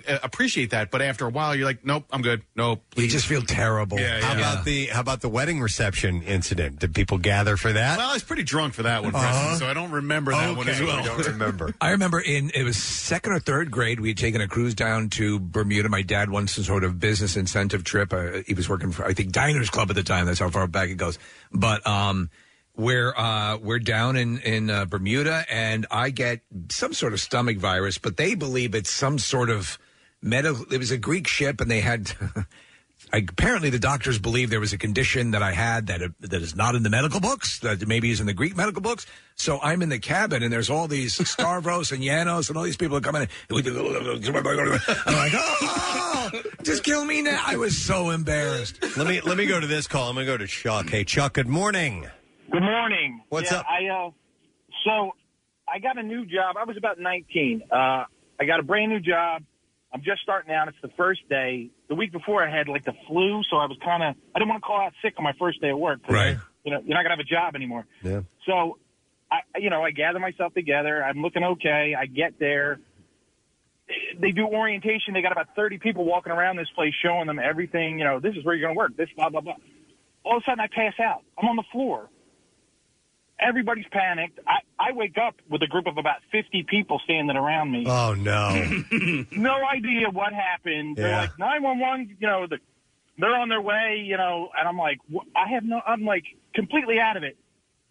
I feel fine. I sit up. They give me water. You know, the ambulance shows up and the guy's like, uh, you know, you feeling okay? You want to stay here? And I'm like, no, get me out of here. Put me on that stretcher. I don't want to be here anymore. And I had to Get rush me out of here. Yeah. I- I- I- And you know what? It- It's uh, Chuck. It's, it's weird because like when I passed out here in the studio, I have no recollection of that. I, I but my thing is I'm coming up. I remember coming up to the console and sort of talking, and you guys were all looking at me like, you know, and then and then uh, really Kathy What- ran what? down the hall Yeah, to and- find out she had a, a- an appearance that night. Um, but So uh, good in and, emergency and then the situations. last thing he's like, oh, please don't make a fuss on me. Oh, please don't fuss Yeah. over me. Yeah. Please don't Yeah, fuss over me. I, and I don't remember anything. I just remember standing there. Next thing I know, I'm on the floor and there's people standing around me. And, and once again, it's like a Christmas story. The fire department. oh no. Uh, yeah, it's just even though people are there to help you, and it's not your fault. It's just it's embarrassing. And in a way, you feel bad for people because you uh, uh, who are there because oh, don't worry about me, uh, you know. and It's just it's just, uh, but it's all born out of in most of these cases a, a kindness of spirit to help someone out in need. You You're know, like, no, no, no, no. Uh, You, you had that bit about uh, uh, Ben Franklin discovering. Oh, yeah, yeah, yeah. and he He gets gets shocked. Yeah, yeah, I- we might even Do we have have it. it? Yeah, Yeah, yeah. because he's like, oh no, just get away, get away. That, that's kind of the reaction a lot of people. Do you have that, by the way? I think so. I gotta figure out the Benjamin probably, or was it? uh Hang on a second here. Nope, I don't see Great it. moments in American history. There we go, This there we go. might be it. All right, let's hear that. And now, great moments in American history. The special edition. July 29th, 1750. Benjamin Franklin conducts an experiment to prove that lightning is a form of electricity. Ow! Fuck! Ah! Fuck! You okay? Oh, Jesus! You all right? Oh, son of a bitch! Oh, that hurt. Let me give you a hand. Oh, get away! You look really hurt, Get away! This Get away. no, don't just leave me alone. No, Uh, I want to go to Nick. Uh, hi, Nick. You're on the air. Good morning. Hey, what's up, guys? Hey, bud. Just uh, want to hear your story, my man. So it actually didn't happen to me. It happened to well, my wife now, but at the time, my girlfriend. And we had like just started dating, and I took her to my friend's family party. Like they're like a family to me, but I was just brought her over there, and she was like, "I have to use the bathroom," so I brought her upstairs to like the bathroom that no one uses. And she calls me like ten minutes later on the phone, and she's like, "Can you come upstairs?" So I come up, and she's like. I flushed something I wasn't supposed to flush, and it won't go down. So I'm trying to plunge it, and then my buddy comes upstairs. He's like, "What's going on?" And I'm like, "Oh, n- nothing. Like I got it." And then his brother comes up, and his sister, and his sister's like, "Is it something I can help with?" And then Oh people start to notice that others are missing from the party. yeah. What's going on? Yeah. go? there at four. Then her their mom comes up, and I hear like aunts because I like like I said I'm friends with the family for years, and like so the aunts are like, "Is Nick okay?" and everything, and, and my girlfriend at the time is just like in the corner, just mortified that everyone just keeps coming upstairs, like, "What's going on? What's going on?" And I just finally we got it fixed, but I just I felt so bad for her at the time. But Nick, that's the honestly, that's uh, I, I. It's the understanding I have of my wife, and, and she has of me. You, you, you have to be sort of their their wing person in Yeah. that case to Yes. to help minimize embarrassment. Yes. I'll get you through this. You know, and that's that's part of the deal. Oh man. Uh, let me go to. Uh, I have Abby. Hi, Abby. Good morning. Hi, you guys rock. Thank you, Abby. What's up? So about two years ago, it was in December. I worked. I worked at a middle school, and I work with special ed kids. And we were walking downstairs to go get them off the bus, and I trip and fall and break both bones in my leg. Oh my god! In your leg? Yeah. Um, I had a spiral angular fracture in my tibia, and then I broke the bottom of my fibia. Oh my god! but it was embarrassing because I was with all of my coworkers. They had to shut down the entire stairwell and redivert over 300 kids. And then the principal had to come up, and they had to put me in the wheelchair. And then the wheelchair was broken, so they couldn't lift the leg thing up. So the nurse was pushing me in the wheelchair while the assistant principal is holding my leg. And then, of course, when the elevator opens up, all the kids are walking by and they know me and they're like, oh no, Miss Abby, what happened? And I'm like, it's okay, just go to class. Did they make any announcements over the PA or anything like that to add to it? No. Wow. No. Well, they did say do not use, like, they said please go, like, th- they needed a teacher at the stairwell because they Oh. and they had to close, like, part of the second floor to get me to the elevator. It was a mess. But there's nothing you can do, and everyone's trying to be as nice as they can to make it good for you. But you are now the focus of attention. Yep. Oh, I was, and it was like a week before I was supposed to go on my cruise, and I couldn't go. How long? How long was that healing process from both those, th- which are, are big breaks? So I broke it on Friday. I went to the doctor's that Monday. He's like, "I'll see you tomorrow for surgery." Um, Oh. so I went in for surgery. I I was finally done PT the end of March. I did not go back, so I left December seventh with my broken leg, and I came back February seventh in a boot. Um, and at that point, I felt pretty good because I didn't break my ankle; it was my leg. So Yeah. I didn't really have to worry about. Well, that's it. that's pretty. Yeah, that's pretty. That's actually quicker than I thought. I thought you'd be out for like most of the year with stuff, you know, with those two big breaks. But you're right. If it's not the ankle, I guess it's a little bit easier to come back from. Yeah, and Yeah. the school was super accommodating too. Like, um, my like if I couldn't go to gym class, they were very accommodating with that. They would take my student for me. but I mean, like the kids were so sweet. They made me cards, and like even all the staff that I worked with, they were All right. helping out. So that makes up for the colossal embarrassment that Right, you had right, right. ahead of time. Yes, All right. it really At least the toilet didn't over. Thank you, Abby. We appreciate it. All right. Well, did you get your situation fixed, remedied, Yeah, it's or you- fixed. yeah, yeah, and Okay. uh, and then my neighbor, he's like, you know, you saved yourself a couple hundred bucks, you know, because if you call a plumber to do, you know, what I did, you know, probably, you know, I think I would have called the pl- plumber out of pa- panic though. Like that would Yeah. my. Fir- I, I, yeah.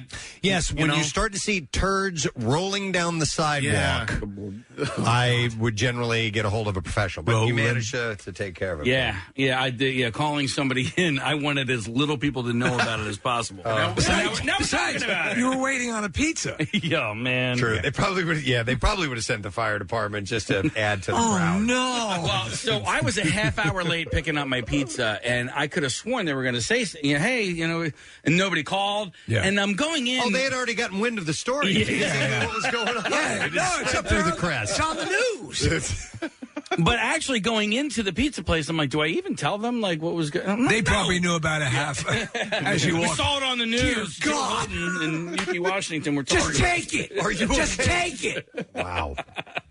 All right. Well, I'm glad to hear that things got uh, fixed after that. Thank you for sharing, Casey. Yeah. Uh, we need to take a break. We'll be back in a moment. It wouldn't be the end of the year without a year end countdown. It says so here in the Radio for Dummies handbook. And who's WMMR to buck tradition? Announcing the top 25 songs of 2020. Go to WMMR.com and vote for your favorite rock songs from this past year, like new music from Foo Fighters, ACDC, and newer bands like Dirty Honey. We'll tally up your votes and count them down New Year's Eve at 7 with an encore New Year's Day at 3 p.m. MMR's Top 25 of 2020 Countdown from the station that can totally handle counting backwards. We think 93.3 WMMR, everything that rocks. Live funky traffic music from the Giacchino Trio this morning on the Preston and Steve Show. Imagine if she had to report like a 10 car accident with that funky. Uh, oh, yeah. That's all right. I'd So- inform them first. I'm sure they'd have something. Steve, I'm surprised you survived the Mondo Shop site without buying everything. There's a ton of great stuff. So, I, I, if you heard me mention, I got this this this uh, this tiki Halloween jack o' lantern from the movie post of the original John Carpenter film. Yeah, and there's Yeah. a lot of cool stuff on there. I, so, thank you for turning me on to that. Yep. Well, yeah, my- they have great stuff. Michael's a you're you're a tchotchke guy. You you have your your Yeah. collectibles. We've seen your office. You have so many different things, and and uh, do you have to resist? You know, you don't resist the, impulse purchasing of, of this and that and everything.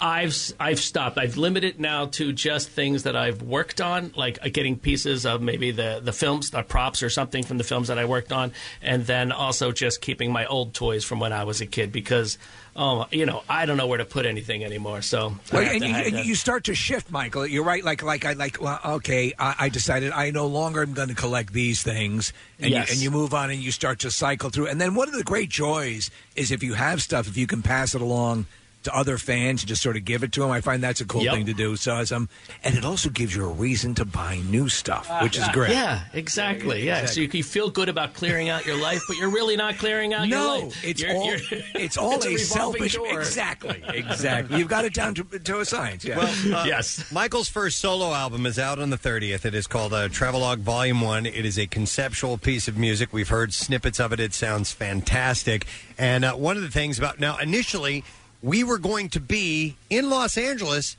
broadcasting live from Michael's house. But something happened. Something happened. Something came up that Yeah, what restricted was that? the travel issues, so we weren't able to do it. And we were very much looking forward to it and would still like to do it someday when w- the world gets back to normal. Um, We will. And uh, so, what, one of the things we were also going to do is maybe have uh, Michael invite some of his friends over that were able to come on the air. We're still going to be able to do that today. It would have been, uh, you know, really cool to do it in a live situation in person. But uh, one of them is on the line and ready to go, and I'm very excited to speak to him because he's been in so many great things. He's fantastic. But I'm going to uh, play a clip that ties him directly in with Michael, and it is a clip from Inside Out, my favorite animated film. Uh, and I'm going to play this. Here we go. Who's the best in every way and wants to sing the song the same? Who's your friend who likes to play? Bing bong, bing bong, the smartest makes you yell.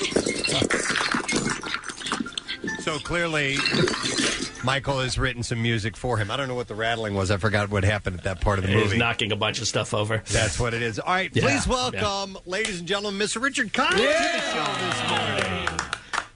Richard. So for Oh, all those people who were there clapping, they got to come in live. I couldn't. I'm pretty sure they just pushed a button and got clapping effects. Yeah, No, but- no, no, that was live. Actually, we have skills too, Michael. Clapping for Richard Kind. Richard, thanks for coming on this early, early morning. We appreciate it. It is my pleasure, and I did wake up early. I told Mike, I this is not that this is early for me, but I was going to wake up at like quarter to eight. Uh, anyway, that, those are my problems.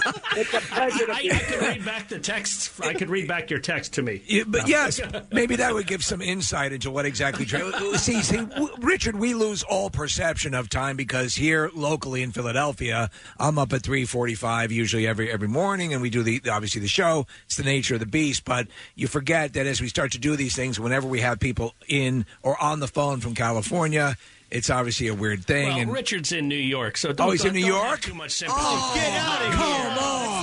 Plates. I all didn't know. right, Hey, well, listen, Richard, you have, you have, It is outrageous. But I'm an actor. you have one. I'm an actor. I, I go out after, you know, after work. I go out for a drink. You have you Right have you have one big thing in common with our show, and it's the fact you graduated from the same high school as our our gal on the program, Kathy Romano. She went to Pennsbury. What? Well, I dare not say what year. That's not polite.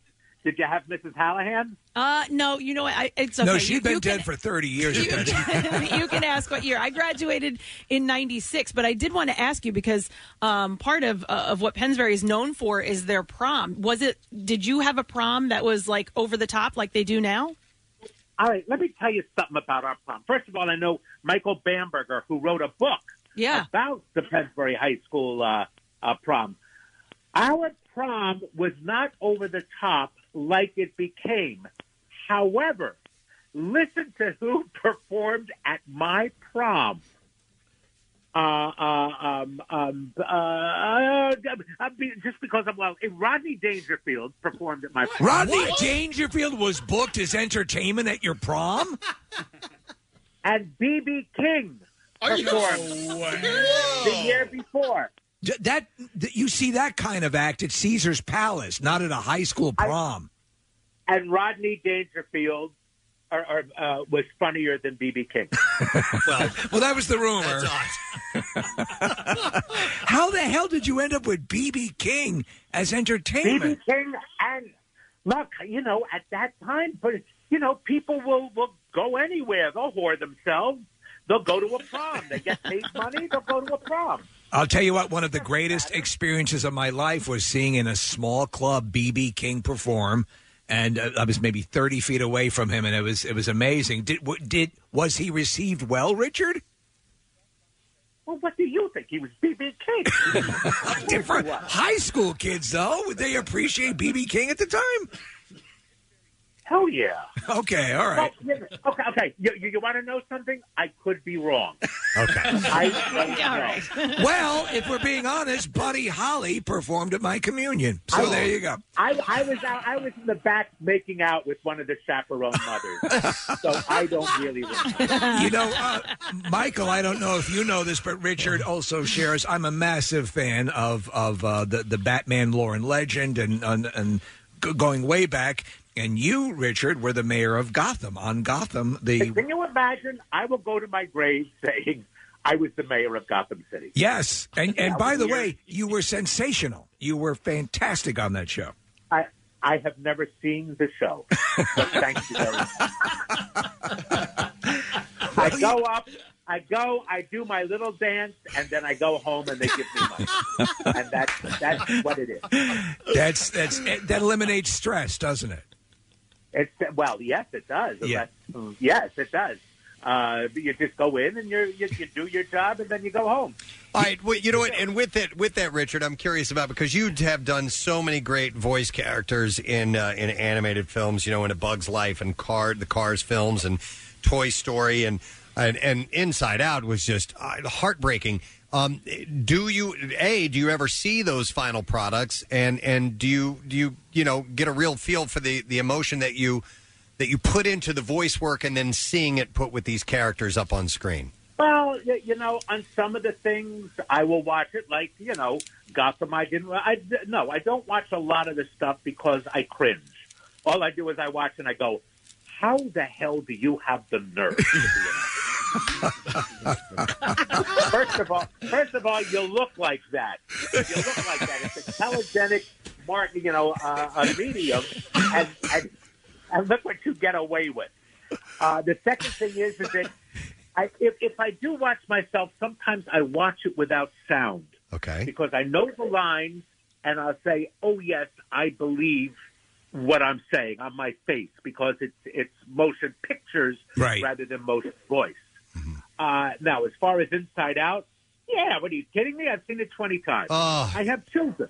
so emotionally. I mean, uh, what what a and your characters, and I don't want to give it away for those who They're haven't very seen it. nice. Oh my goodness! As, as, hold on, as Michael will say, it has nothing to do with me. It has all to do with uh, Pete, uh, Pete Doctor, and uh, um, um, who was the, who was the, the, the part? I, I want to say Carmen, but it's not. What's his name? Um, Rodney Dangerfield. Oh, Ronnie, Ronnie, yeah, Ronnie, Ronnie. yeah, Del Ron, Carmen. Ronnie. Yes. It's uh, Pete Yeah. Doctor's Yeah. birthday today, by the way. Yeah, that's What? right. Happy birthday, Pete. Pete Doctor's birthday today. Well, to, to, to, And it's my sister's. It's my sister's birthday. And Michael's tomorrow. Michael's birthday is tomorrow. I know. From what we But you- you understand, know Richard, whose you're. birthday it is today. Who? How about Two, genius, two geniuses born on the same day: Deep Doctor and John Lennon. Yeah. Uh, yes, Yeah. we were talking Yeah. about that. Let- let- well, let me ask you. Besides, so did you guys, Michael and you and Richard? We assume you met professionally first, but what what, what was the uh, what, what was that what was that meeting like? Well, we were in prison together first, wasn't it? Oh. That was it? I, I think we first met in and prison. let me tell you, it was very uncomfortable. you know, he, he would say, "Drop the soap," and I go, "I don't have it." He goes, "I'll get you a bar." It's how it works. You got to learn the language of the prison. So I got it, but but you know that's uh, we we, we met on Inside Out. We met on Inside Out. Okay, all right. Here's something. Eh. You're going to say, "What was it like to work with the composer on Inside Out?" I didn't know him for a year and a half. I never met him. we didn't we meet? Where when did we meet? At the was it at the rap party? I think. Well, uh, I think not the rap party. The the um, I w- I don't think I was at the. I wasn't invited to the rap party, but the the premiere uh, the, the premiere in Emeryville. Were you there? Yeah, yeah, that's the one. The brat party in Emeryville. That's that's what that was. Then I was there. If that's what you call that, that I call that the premiere. You say yeah, that's the I rap call party. it the rap party. Yeah. Aren't they two different things? Well, the rap party Well, is yes, basically yes, the for rap party- for the Pixar employees and all of their family. You know, they're, they they can bring a guest and all of that. So, uh, and there's a lot of people that work there. Yeah. What's a Yes, and the, the world should know that the word rap party indicates we've stopped filming. Let's have a party. The word premiere means we've finished all the work. It's ready to be shown. Let's show it for the first time. yeah, and Michael calls it a rap party. I call it a, a company premiere. Okay, all right, all right. Well, now we now we have the understanding here. So so with with your work and with your If body. only Michael were in showbiz. If only he were in showbiz. yeah. if only I understood the terminology. right, right. I'm figuring you it know out what slowly. A director does, don't you? You know what a producer does, don't you, Michael? I Okay. just sit in my room and bang on things. Richard, That's all I do. wanted to ask you, you you are you were associated with the Second City Comedy Troupe in Chicago. Obviously, improvisational comedy is something you excel at. Of all the things you do with the animation and all that stuff and the a- regular acting, is the ability to improv with the likes of Christopher Guest and other people like that is is that a, a singular thrill? Sure. You know, I, mean, I get to work on Ferb. I get to work with, with Chris Guest and all, and Jennifer Coolidge and all the people who were in uh, their movies.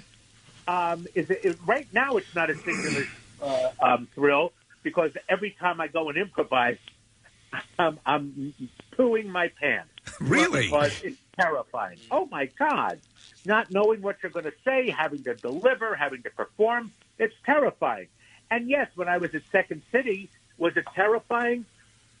Yeah, but you know, I'm, I'm acting with people who, who you know, there, there, there's no economic consequences. We just got to go out and improvise, and if we suck, then uh, the audience sees a bad show, and we'll do it again the next night. Right. But you're putting it on film, and people will see it forever and ever, and you just go, "Oh dear God." However, the acting, uh, when somebody gives me the lines, I'm not as nervous on film. Okay, on film, I'm not as nervous because it's already written. I don't. My brain. All I have to do is be the character.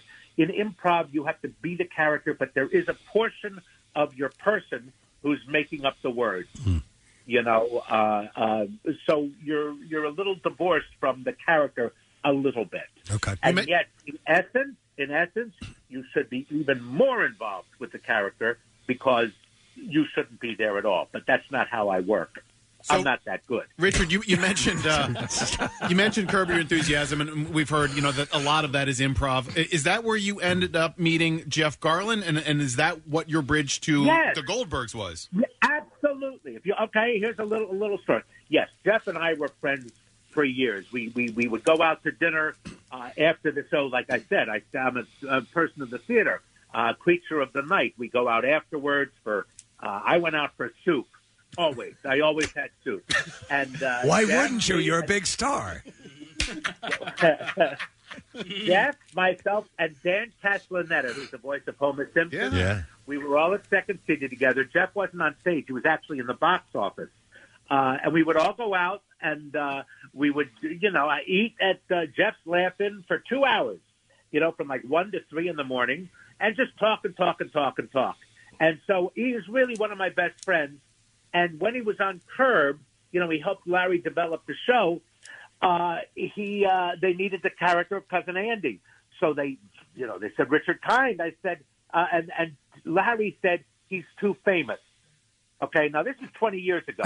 Well, first of all, I'm, I'm not too famous. That's the first thing. I said, I am, Right. I, I con- continue today. I am not too famous. I said, tell him I'm not famous.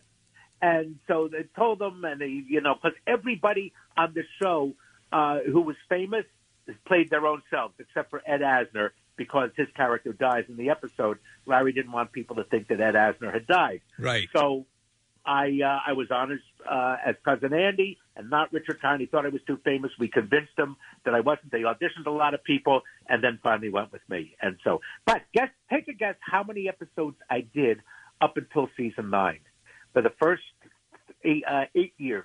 How many episodes I was in? Maybe four or five. It's well, it's close. Three. Oh, well, there you Three go. episodes. Just three. But, but yet, that the impact was so great that people referred to it as the show, that Richard Kind show with Larry David. Thank you very much. It's about time somebody treats me with the respect that I deserve. wow. Uh, what, so obviously you're from here. The show The Goldbergs takes place in Jenkintown, um, and uh, you know it's funny. We've Oh, had that's right. yeah, we've had cast members co- uh, come into the show and not realize uh, that you know Jenkintown is where it, it all originates from. Uh, you play the uh, the Formica King, who is the nemesis of Murray Goldberg. Uh, are, are, can we can we expect you on the show in the future? Uh, you know, I want to make some little joke about something, but my answer is yes. I'm Oh, gonna be okay. doing episodes. Uh, I think that they're all back from COVID stuff, and I think in November uh, I'm going to be shooting a series of episodes. So, Excellent, excellent. yes, uh, from what I hear, I am back. Um, m- I have a question for I you. hope I'm not talking out of school. no, no, no, no, Uh, Don't worry, no one's listening, Richard. it's just us. You want to know something? I know that. It's radio. but Hey, uh, Michael, you know you you obviously I would imagine for going back to Inside Out, you you wrote the the Bing Bong thing theme song, Yeah. correct? Did you Yeah, know that yeah. Richard was going to be voicing it, and did that influence you in in what you wrote? Uh, by the time I was on, yes, I knew it was uh, Richard, and uh, I, did it influence me? No, Okay. I, I, I just I do what I want. I, I, I just I don't I don't listen to actors. You start going down you, you, you start going down that rabbit hole, it never Oh. ends. Uh, you know, so uh, no, it was you know obviously I think one of the greatest moments of of animated history Oh. is that moment.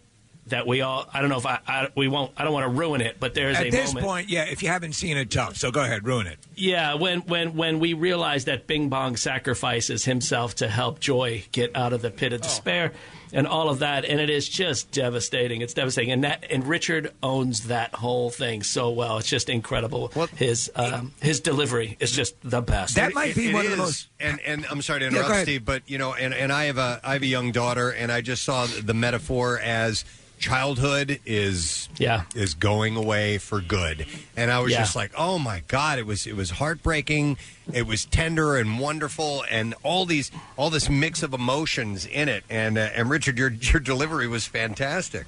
He's the best, and I just want to say, like, You- you wanna know something? I'm very lucky.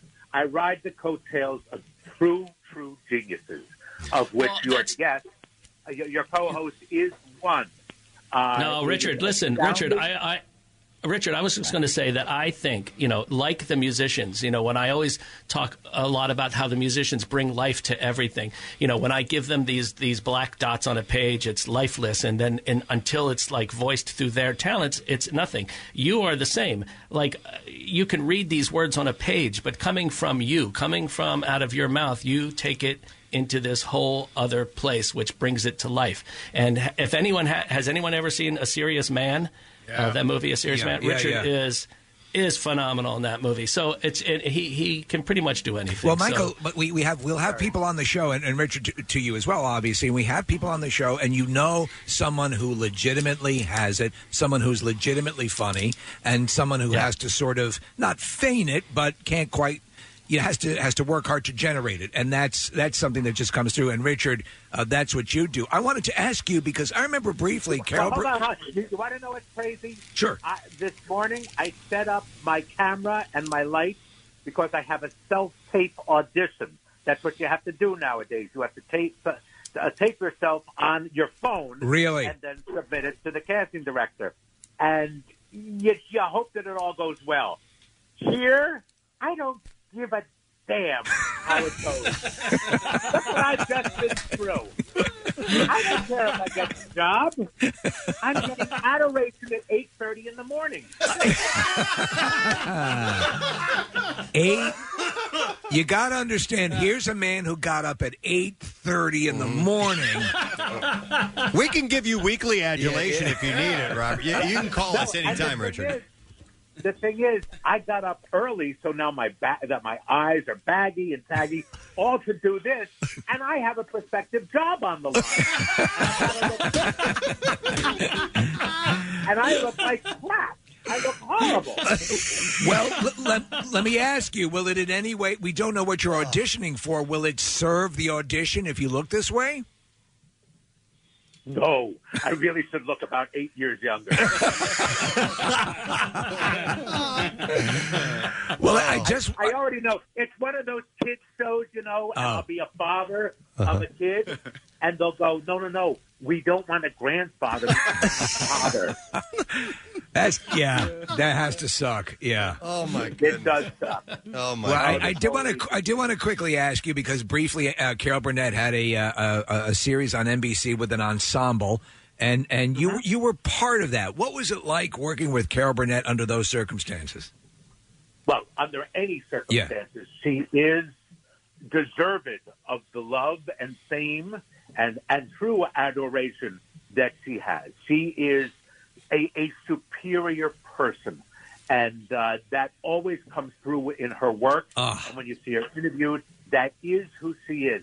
Not a, a, just a magnificent woman. She's magnificent, so lovely and kind and great, and such a hard life sometimes. Yeah. But she just loves fun, and we had a great time. It was not received with by gangbusters. It was sort of.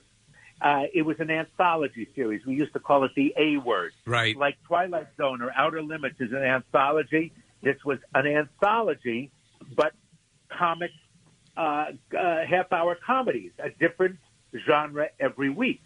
It could be a musical, it could be a farce, it could be uh, something like uh, like a Jules Pfeiffer esque type of thing. It could be anything, and uh, he always had uh, decent ratings. But she got it was hard work. It was hard for the writers, and after two and a half years of and nobody here uh, who's listening knows has seen the show. I did. But after Yeah. two and a half years, she just said, "You know what? I don't want to do this anymore. Yeah. I want to go back to what I used to do." And we had we then did that cast went and did a variety show, and it was horrible. it was. Oh, it was the heaven gate of, of TV shows. It was the most. It was it was like doing a Heartbreak Kid with Ben Stiller. Horrible. It was Not not Charles Grodin. you know, you you took classic, which was Harvey Korman, Tim Conway, and, Yeah. and Carol, and and tried to duplicate it. Yeah. I'll be, oh, I, I haven't got the words. I, I I have to go back to bed. Okay. Oh my goodness. I love it. All right. Well, listen, Richard. Unfortunately, we do have to wrap it up, so you can you can go. Okay, I just want to say say one thing. Yes. I was somewhat in your neighborhood this uh, this past well a week, uh, I'll post a week ago, Thursday, Friday, Saturday it was Friday, Saturday, Sunday, doing campaigning. Well, well, if if, if af- after the pandemic and after all this goes away, and it will, we and if you're back in the neighborhood, we'd Oh. love to have you in the studio. Yeah, we'd love to get two Pensbury grads back Be together. great, yes. it'd be wonderful.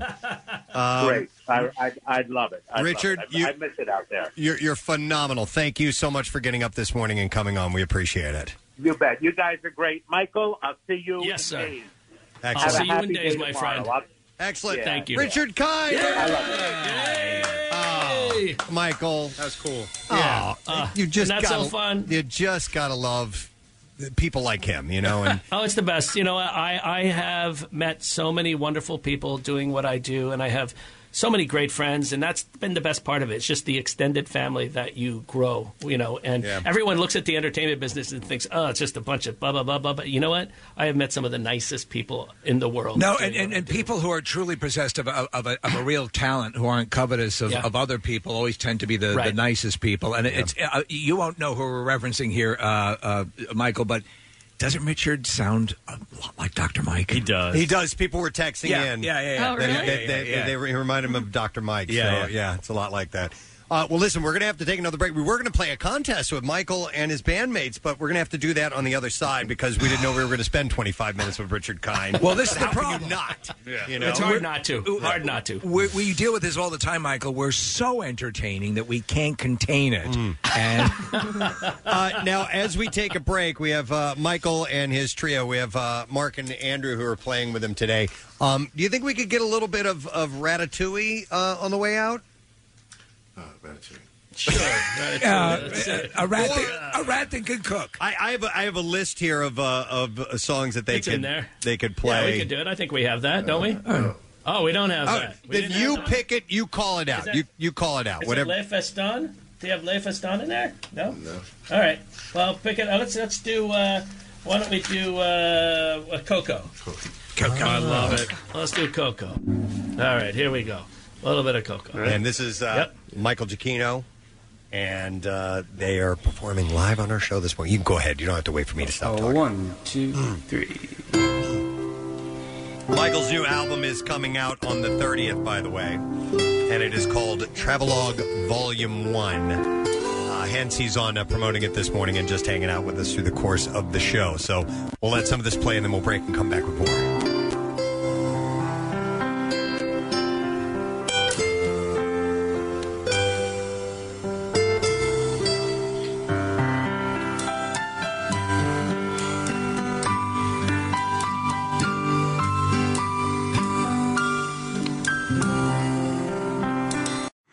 Stream WMMR anywhere you have an internet connection. Check out the mobile app or go to WMMR.com. You'll figure it out from there. Back with more of the Preston and Steve Show podcast. All right, uh, a Newark woman went home for a, or I'm sorry, not home, but she went for a mile long ride under the city of Passaic during Monday's flash flood. She I have to survived. try that. She survived the ordeal after being shot out into the uh, Passaic River. It's amazing. A It's result amazing. authorities referred to as a uh, miraculous event. Uh, Nathalia Bruno is her name. She was in uh, Passaic on Monday afternoon when she attempted to drive through deep water. A powerful storm had ripped through New Jersey on Monday afternoon. Bruno's car began to fill up with water and float as the tide moved it toward a large viaduct opening. And fearing the inevitable, Bruno escaped the car, but the current pulled her with the vehicle into the brook that runs below the city. Uh, Bruno continued on in the rushing water until it reached its outlet above the Passaic River near Brook Avenue. When the fire department arrived, this was already over. That's how fast it went. Though, so walk a mile and realize this woman was traveling through a raging flood. Yeah. Uh, the woman was shot out, swam to the other side of the river, and climbed out on the banks into a backyard. A homeowner called the hop uh, the ambulance, I want to do it again. which uh, took Brooke to the hospital. She was stunned. She was out of it, in shock. She really didn't know what happened to her, and apparently she was okay after that, Which is amazing. Miraculous, she survived. All right, I got this uh, story from uh, Marissa. This is great. It's from uh, lebtown.com in Lebanon County. Uh, Palmyra, New Jersey, apparently for the last two years, they are trying to figure out who's been leaving golf balls on the streets, lots, and lawns of the town. Scott Ryan, manager at Click Lewis, which is a new and used car dealership, said that golf balls started appearing on the car lot and surrounding streets about 18 to 24 months ago, and it hasn't stopped. Said there's been no damage. It's not a problem with vandalism. They just randomly appear.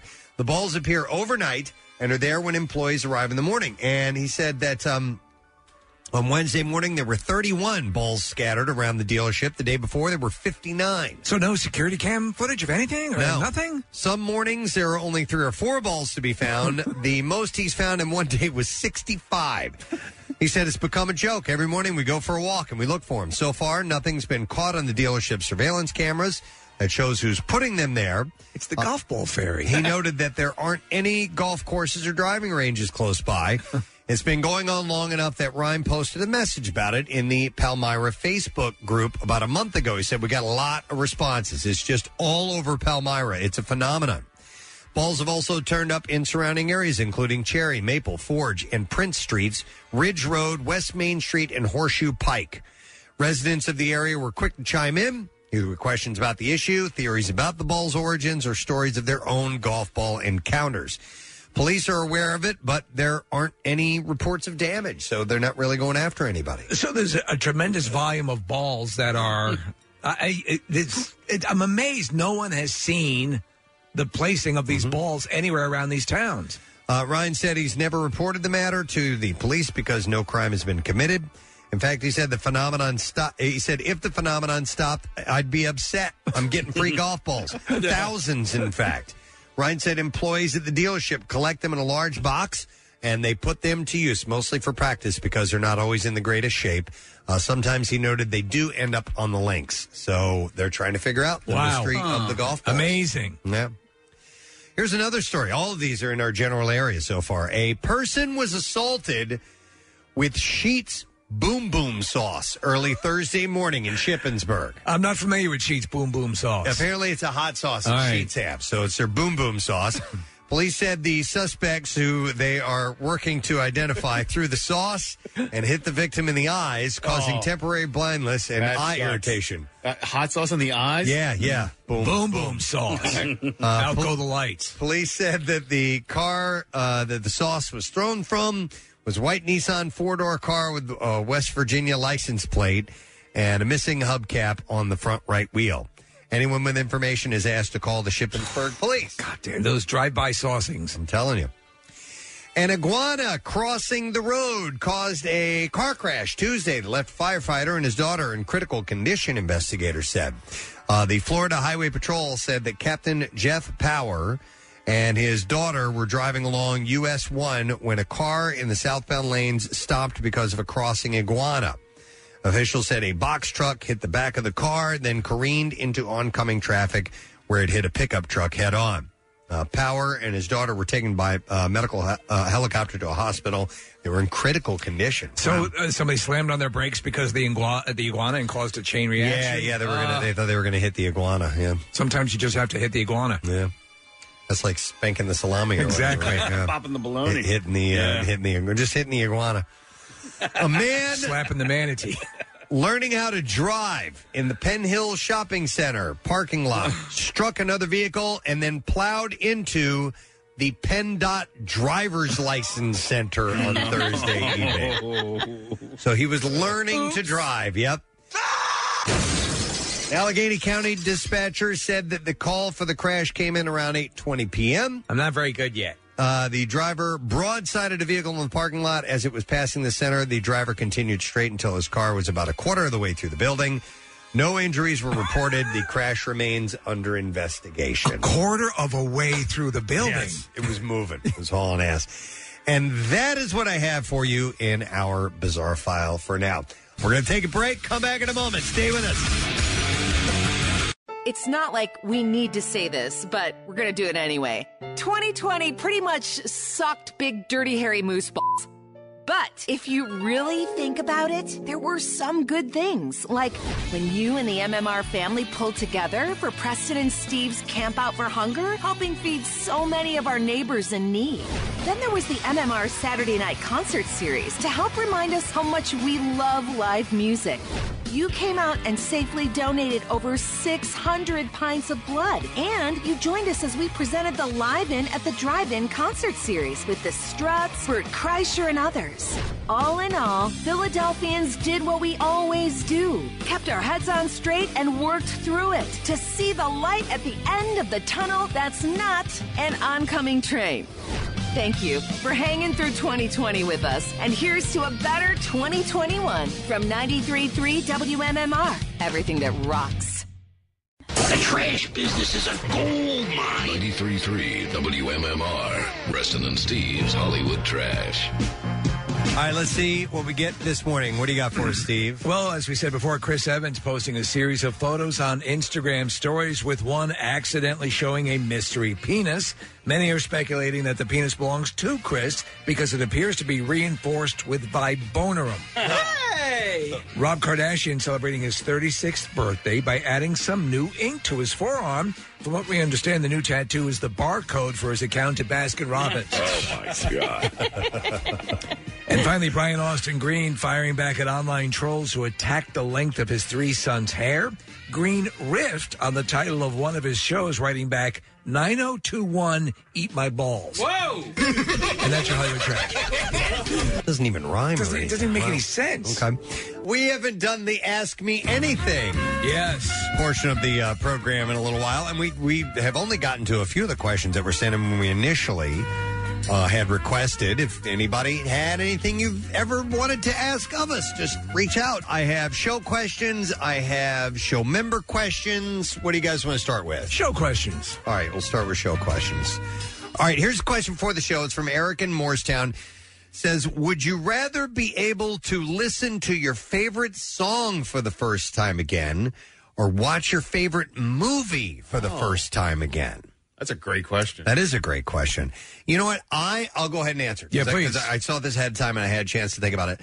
I think I would probably want to watch my favorite movie for the first time again, um, because songs usually grow on me, and movies I usually know right away. Wow, that was great. You know what I mean? So Mm-hmm. uh, short circuit, and plus.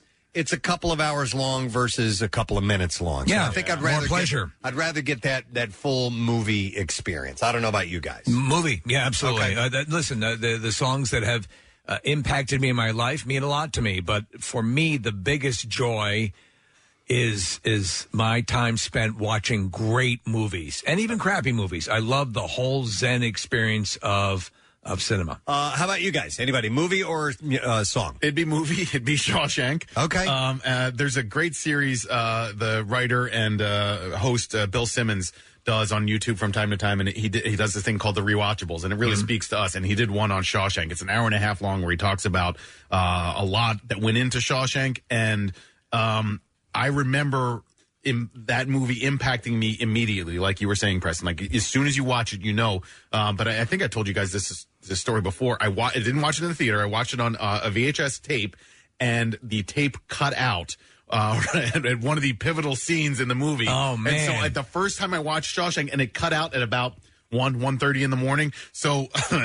eh, Spoiler alert! Andy's driving along the Pacific, and the movie ended on, on the, the tape that I was watching. And I'm like, uh, well, what? what? What happened? So I Uh, wow, had- I- man, that's too archy an ending for me. You got to have some resolution.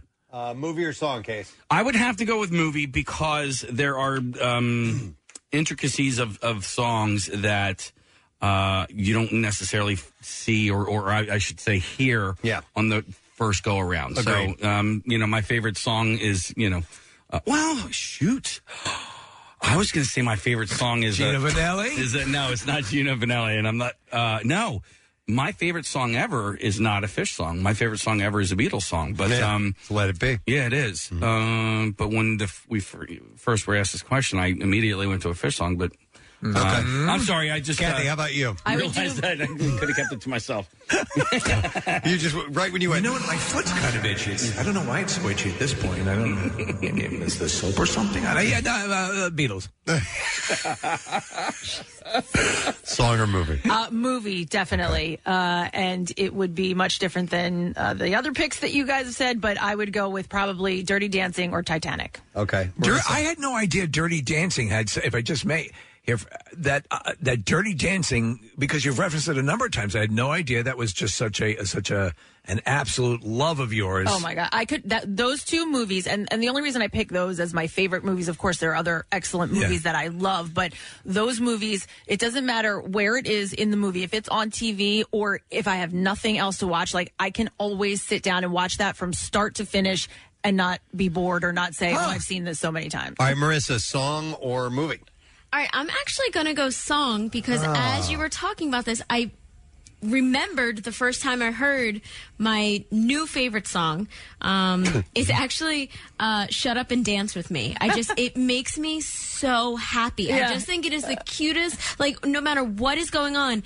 Everything stops and it makes me happy. And I was actually taking one of those like dance workout classes, and I was so focused on doing the routine that I didn't actually catch on to the song. Can you do until the routine for us now? Can you remember it? no, I remember like one like leg like shake thing that wasn't you know anything special. That was Um, interesting. Yeah, you're I just saw welcome. that move. You're welcome. All right, here is another question. Ask us anything. This is a simple one. It'll be quick, and and we don't all have to go around the room. It says, uh, "Hey, guy, this is from uh, Jim from Warwick." He says. Years ago, maybe as many as 15 years ago. I'll tell you now, Jim, because I read it ahead of time. It was more than 15 years ago. You guys did a contest. This was back at Y100 where giant objects were being thrown off a building. Listeners were trying to catch them as part of a contest.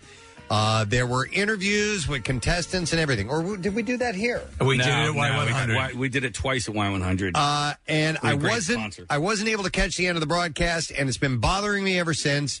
That was an April Fool's joke, right? Please confirm this so that I can finally sleep at night. And Jim, yes, it was an April Fool's joke. We only did it a couple of times. We did it on April 1st, and we said that. Uh, was it you, Casey, that was there? Yeah. Casey was at the, the top of City Hall, and we had a, a, a made up stores like Worldwide Electronics or something. Yes, it was the name of uh-huh. a- Ah. of a made up electronics store. And Casey started off by throwing small appliances like iPods and things like that, but it eventually led to refrigerators and washing machines and Uh-huh. you know things like that And- Right. and, that people were showing up with uh you know with with, uh, with blankets and stuff to Elab- catch. canvas. They were, Yeah. yeah. they were they were really working. it. They knew that it was dangerous. We We're make, cautioning everyone to be safe. And then every every four or five minutes, you- you'd say, "This isn't happening. We're going down to." I would actually Yeah, say the yeah. words "this isn't really happening," Yeah. Yeah. but I would say it so quick. yeah, we're not really doing this. Casey's down here at uh, City Hall. Yeah, yeah. So I was flat out saying on the Yeah. air that we weren't doing it. So But people were going around City Hall looking for the drop point. Uh Uh-huh. huh. We were talking a bit like Matt Cord. We had him down on the street. Like Matt's like, I'm down here on Broad, man. I can't believe this is happening. You know. Yeah. At one point, people showed up with the trampoline. Yes. And uh, to catch things, and it bounced off the trampoline. And went through a window. Yeah. All right. So uh, that's the answer to that one. Here's another one. Very simple question, and we'll go around the room for this one. Is for the whole show. What is your favorite segment to do, and why? And that is from, I believe that is from Valerie Kramer in Pottstown. Wants to know what is our favorite segment to do, and why? This is one of them. I love this. You like this one? Yeah, because Okay. I learned stuff about you guys that uh, I'd either forgotten or never knew in the first place, and uh, gets me um, makes me feel close. Well, yeah, it turns me on. Hmm. I get uh, hard. Wow. I'm so hard right now. Uh, that's a really good question because, like, like this one, we don't, we don't do it that often. I know. And, the ones that we don't do often are kind of fun because of their rarity. Uh, but and- but then you have daily benchmarks like the the Bizarre File and, and and Music News is a lot of fun for me. I put some time into them. Um, but I that's a don't know. good Uh, question. yeah, I don't know. I don't. What I can say connoisseur. one that I, I one for me that that is an essential part of getting the show running right. Like I I, I take it as my as my cue as to how the uh, How the energy day is gonna go? Yeah, the entertainment break. Yeah. to me that. If if the energy's there, and we're always, I mean, listen, we we're always trying to do everything, but you know, sometimes it's a C, sometimes it's an A plus. Yeah, yeah. And and and so in in in that, um, especially um, being able to wring stuff out of nothing because sometimes if Preston is just like the Kardashians and stuff like that, you're simply reporting on what is the entertainment news. Yeah. And it's been hilarious during COVID and all the other Oh, stuff yeah, going on, yeah. trying to find a story that's not horrific. It's been hard to- Yeah. to, to, dig those things out. I, I touch on some of the social issues and things that are going on, but some of them I set aside because we need some lighter things in there. So I do a little bit of uh, a little bit of footwork, and sometimes it's hard to find It's any like im- in the past that's- couple weeks. There was a legitimate story I joked about in the Hollywood Trash yesterday. It was a headline story on a couple of sites that Josh Duhamel was swimming with his shirt off at Malibu. Right. Beach. Yeah, yeah, yeah. That was a story Yeah, yeah. that was picked up by a number of services. That's how bad it's gotten. I want to say two things. First of all, uh, we're not huge fans of the Kardashians either. So, like, when we talk about them, we're not talking about them because they're that important and people need to know. We talk about them so we can make fun of them. Yeah, you know, and I hate them. I yeah. can't stand them, so that's why I love looking for stories for 'em. And secondly, to answer that person's question, my three favorites are I love the junk drawer, the noticer, and the connoisseur. I love those segments. Thanks, man. Uh, bec yeah, because you pick good things and then we just kind of get to like riff on them. Well, it's yeah, fun. and I Yeah, never they're know what we're I, you know mo- I never know what we're going to talk about. Okay. Yeah, that's that's one thing. That's one of the things you, you may As you not can realize is in those segments, even the bizarre file and entertainment news. You guys don't. I've got this stuff. I've I've gone through. Yeah. I found it. I don't tell you uh, It's what I'm by going to talk design. about. I It- just we'd see what happens. We just throw it out there. You know. The Bizarre File is a perfect example. By design, people think, and and that whatever I'm saying is all improvised, Yeah. and it's all because it, it's it's we're lo- also more likely to say things. At least I am that aren't probably correct to say. Yep. And uh, and uh, uh, you know we we can flow a little bit f- more freely. All right, let's see what else we got here. If all right, here's a heavy one. If you were guaranteed the cor- and this is from uh, C.R. McLeod in Wilmington. If you were guaranteed the correct answer to one question, what would you ask? And don't say pink or brown about Kathy because that's about each other. Seventy-five percent of the texts coming into Yeah. questions have Yeah. to do with your boobs Or or just life. Uh, if you were guaranteed the correct answer to General. one question, One any question, what would you ask? I mean, I know what mine would be. Go ahead. It's it's the heaviest one, which is what happens when we die. Yeah. And and if I had Oh. a one hundred percent truthful answer, I'd like to know. Oh, I wouldn't What, wanna know what if that. the answer is like nothing? You become worm food. Well, that's okay. That's kind of what I think. So Okay. it- you know, yeah. Okay. If it's something other than that, that's good. yeah, that actually Yeah. is great. okay. Yeah, unless it's bad. Yeah, you know, but um, yeah. Oh, that I. Ooh. We need more time to think about this. I told you it was a heavy one. Well, the afterlife is a, is a standard. You want to know what you know, or okay, so I won't piggyback on yours. I'll, i my my definitive answer would be where does the universe end? Hmm. Okay, I mean that's ooh. Mine would be what's tomorrow's jackpot number? Yeah, that's a good Oh, one. That's a, you're thinking in a more shallow way, but I like that way you think. you guys Kathy. went deep. I didn't. All right, listen. If we all get to share the answers, right? So then Preston can tell me the answer, and then you can tell. I can answer. You can. then I would like to find out what happened to those fish tickets that I lost in 1996. They were in my cabinet. They were in the cupboard where the glasses were, and they went missing, and they never they? ever turned up. Where are they? I have no idea what happened to them. All right, uh, Nick. Man, I, well, the heavy questions are good. I li- I have a really light trivial one. Uh, will I live long enough to see the Flyers win the Stanley Cup? Ah, because that's my favorite sport. It's my favorite team, and uh, for as long as I've been alive, they haven't won one. And I would really like to see them win one. if you found out that the answer was no, would you change your team loyalty to a team more likely Yeah. to win? I'm, I'm a Caps fan. what if what if the answer was you're going to live a long time and you're not going to see you know it's not like no you're going to die next year and then the flyers going to win the year after Honestly, that like Yeah. I'd, I'd still enjoy it, but I, I mean, I go in every season like, no, I guess this isn't their Elon year either. Musk, Can I buy one of those chips? right. Yeah. Marissa, how about you? Oh, this one is going to bug me for like two weeks now because I'm going to think of better things. Um, but I literally, the first person I looked at in the room, I was like, hmm, wonder if Kathy really likes me or not. oh, that's a good question holy shnikes good answer Marissa we know the answer wow Don't base it on But I could answer it. Mm-hmm. I'm here. Mm, you can. Yeah. Okay, but she needs to know. She needs a real, true answer. Yeah, not your, That's what you get from me. All right. Uh, let me see another show question. Uh, this is from Steve uh, Awizik in Kennett Square. I think that's how you say his last name. Uh, he says, "Where did Gary Lauer come from? Is he employed by WM?" E?"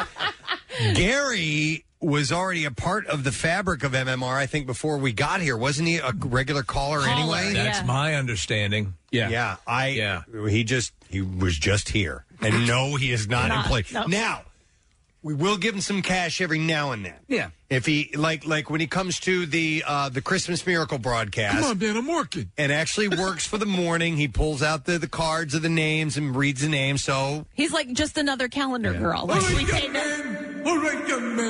we, we throw him some money. Well, We- we I throw mean, the calendar we- girl we some don't. money. I, I do. I- we pay him out of pocket. Yeah, yeah, I pay him Have out of I ever pocket, paid and you? I, and I never expense it. Like You it's just- don't? no. Why? I, I don't know. Well, that's your bad. Uh, no, it's my good, Kathy. So it's what I do for the for you know uh, for for the Lord, right? For the Lord, you invoked God into this Into Gary the Gary Lauer? Lauer? What God, are you anything doing? is biblical in nature. It's Gary Lauer. All right, so personal questions. All right, uh, let's see what we got here. oh, by the God wants us to do it. uh, Casey, give me some music here while I Oh, look. for a question. go. All right, Kathy, uh, you said this is from uh, Brittany from Northeast Philly. You said you hate pudding because of the texture. How do you feel about yogurt, mousse, etc.? Um, okay. so It's an I interesting question. It is an interesting question. Ah. I do like yogurt. Um, and if it's How about ch- mousse? If it's chocolate mousse, I'll take it. Why don't you forget the moose? But For if a you, moment. if you think about it, it's actually different texture than pudding. Pudding is a little, um, Yes. to me, is a little like thicker and Yeah, Mm, Yeah, mousse. Mousse is uh, it's it's Light and whipped. airy. It's light and airy. Right. Why don't you forget the moose? uh, but yogurt. Uh, yogurt is different than than pudding. Yeah, I think yogurt is fairly like so if you do like Dan and uh, yogurt and, and uh, So you know what I- pudding, they're fairly similar. You know what? I do the um, so- Custard? like some of the Greek yogurts that, All right. again, is I, I don't know. By the way, Greek yogurt has that always been around? Because like it just seems like a trend over the last. I don't assume know, there was a decade. brief period with dinosaurs. okay. Because I never really cared for yogurt, and then Greek yogurt came onto the market. I was like, okay, I can stomach this stuff. Uh, the Greeks invented yogurt. did they? Yes, they did. Thank Yeah. you. Okay. For sure. Uh, according to the Carvel commercial. That was a Did quick you one. know that the Greeks invented yogurt? All right, uh, Kath, would you, would you like something with more substance, or were you okay with that? I, I don't care. No, move on Uh, to yeah, something is- Give me something heavy. You want something heavy? Yeah. Ooh. Let's let's let's rip this back. Let's make it. Let's get bloody on this, Raj. yeah, because I had a funny one, which was uh, where did the phrase in a, in a hardware store come from? uh, but that was from, I don't even remember. That was from A a Bizarre bizarre, File file, story. story. yeah. Uh, okay. Um, wow. Let's see. A heavy one for Steve. And Uh, something about the consistency of mashed potatoes. Um, Okay, here we go. Yeah. This is from uh, Jill in Allentown. It says, Do people ever give you crap for not having kids? I was married for 10 years, and all I ever got asked was uh, when I was having kids. Now divorced, still happy. I never had them, and still get hate for not wanting them. I love my nephew, just never wanted my own. Uh, P.S. I now have four rescue cats catching up. Huh. And, uh, Actually, d- really don't get that a lot because I think most people assume the worst thing to do would be place children in my care. so uh, they uh, d- uh, don't get that. I do. We do get asked, my wife and I, and and we, you know, we we got married a little bit later on. I didn't never wanted a starter marriage or never wanted, you know.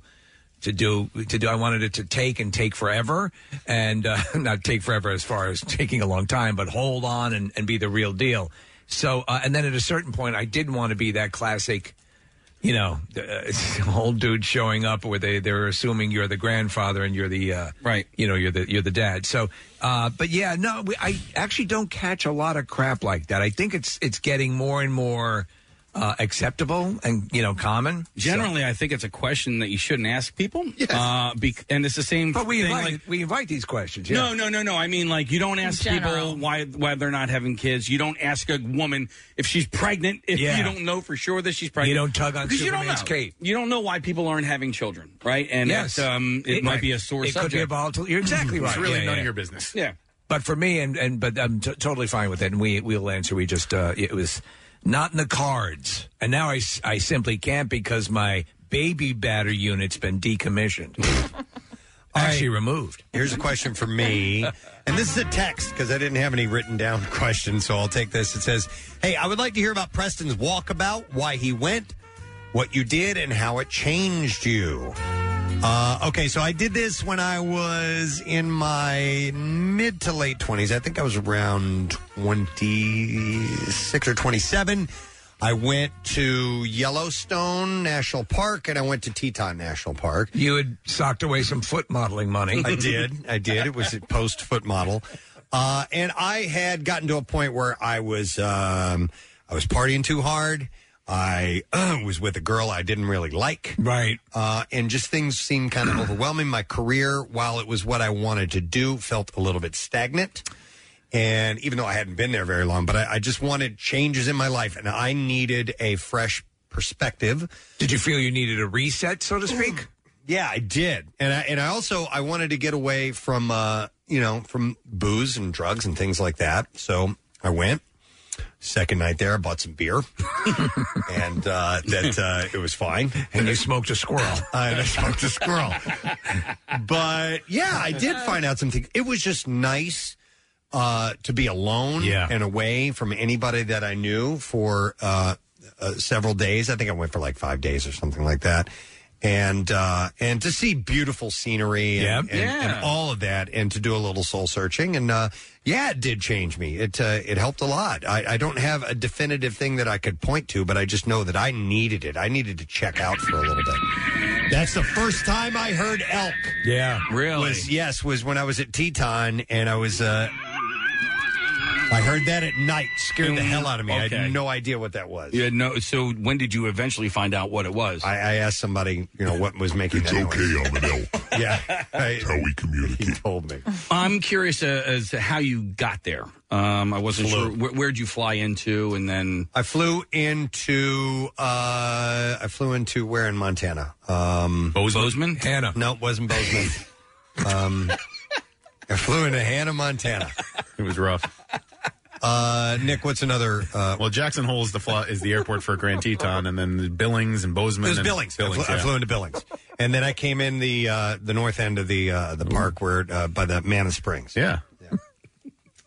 Hannah, Hannah, Hannah. Hannah got you. I've seen Montana. I just don't like the idea of getting because if I feel like you would have to get on like one of those really small planes that I'm not like comfortable with. You know, No, I flew a regular. Really? Yeah.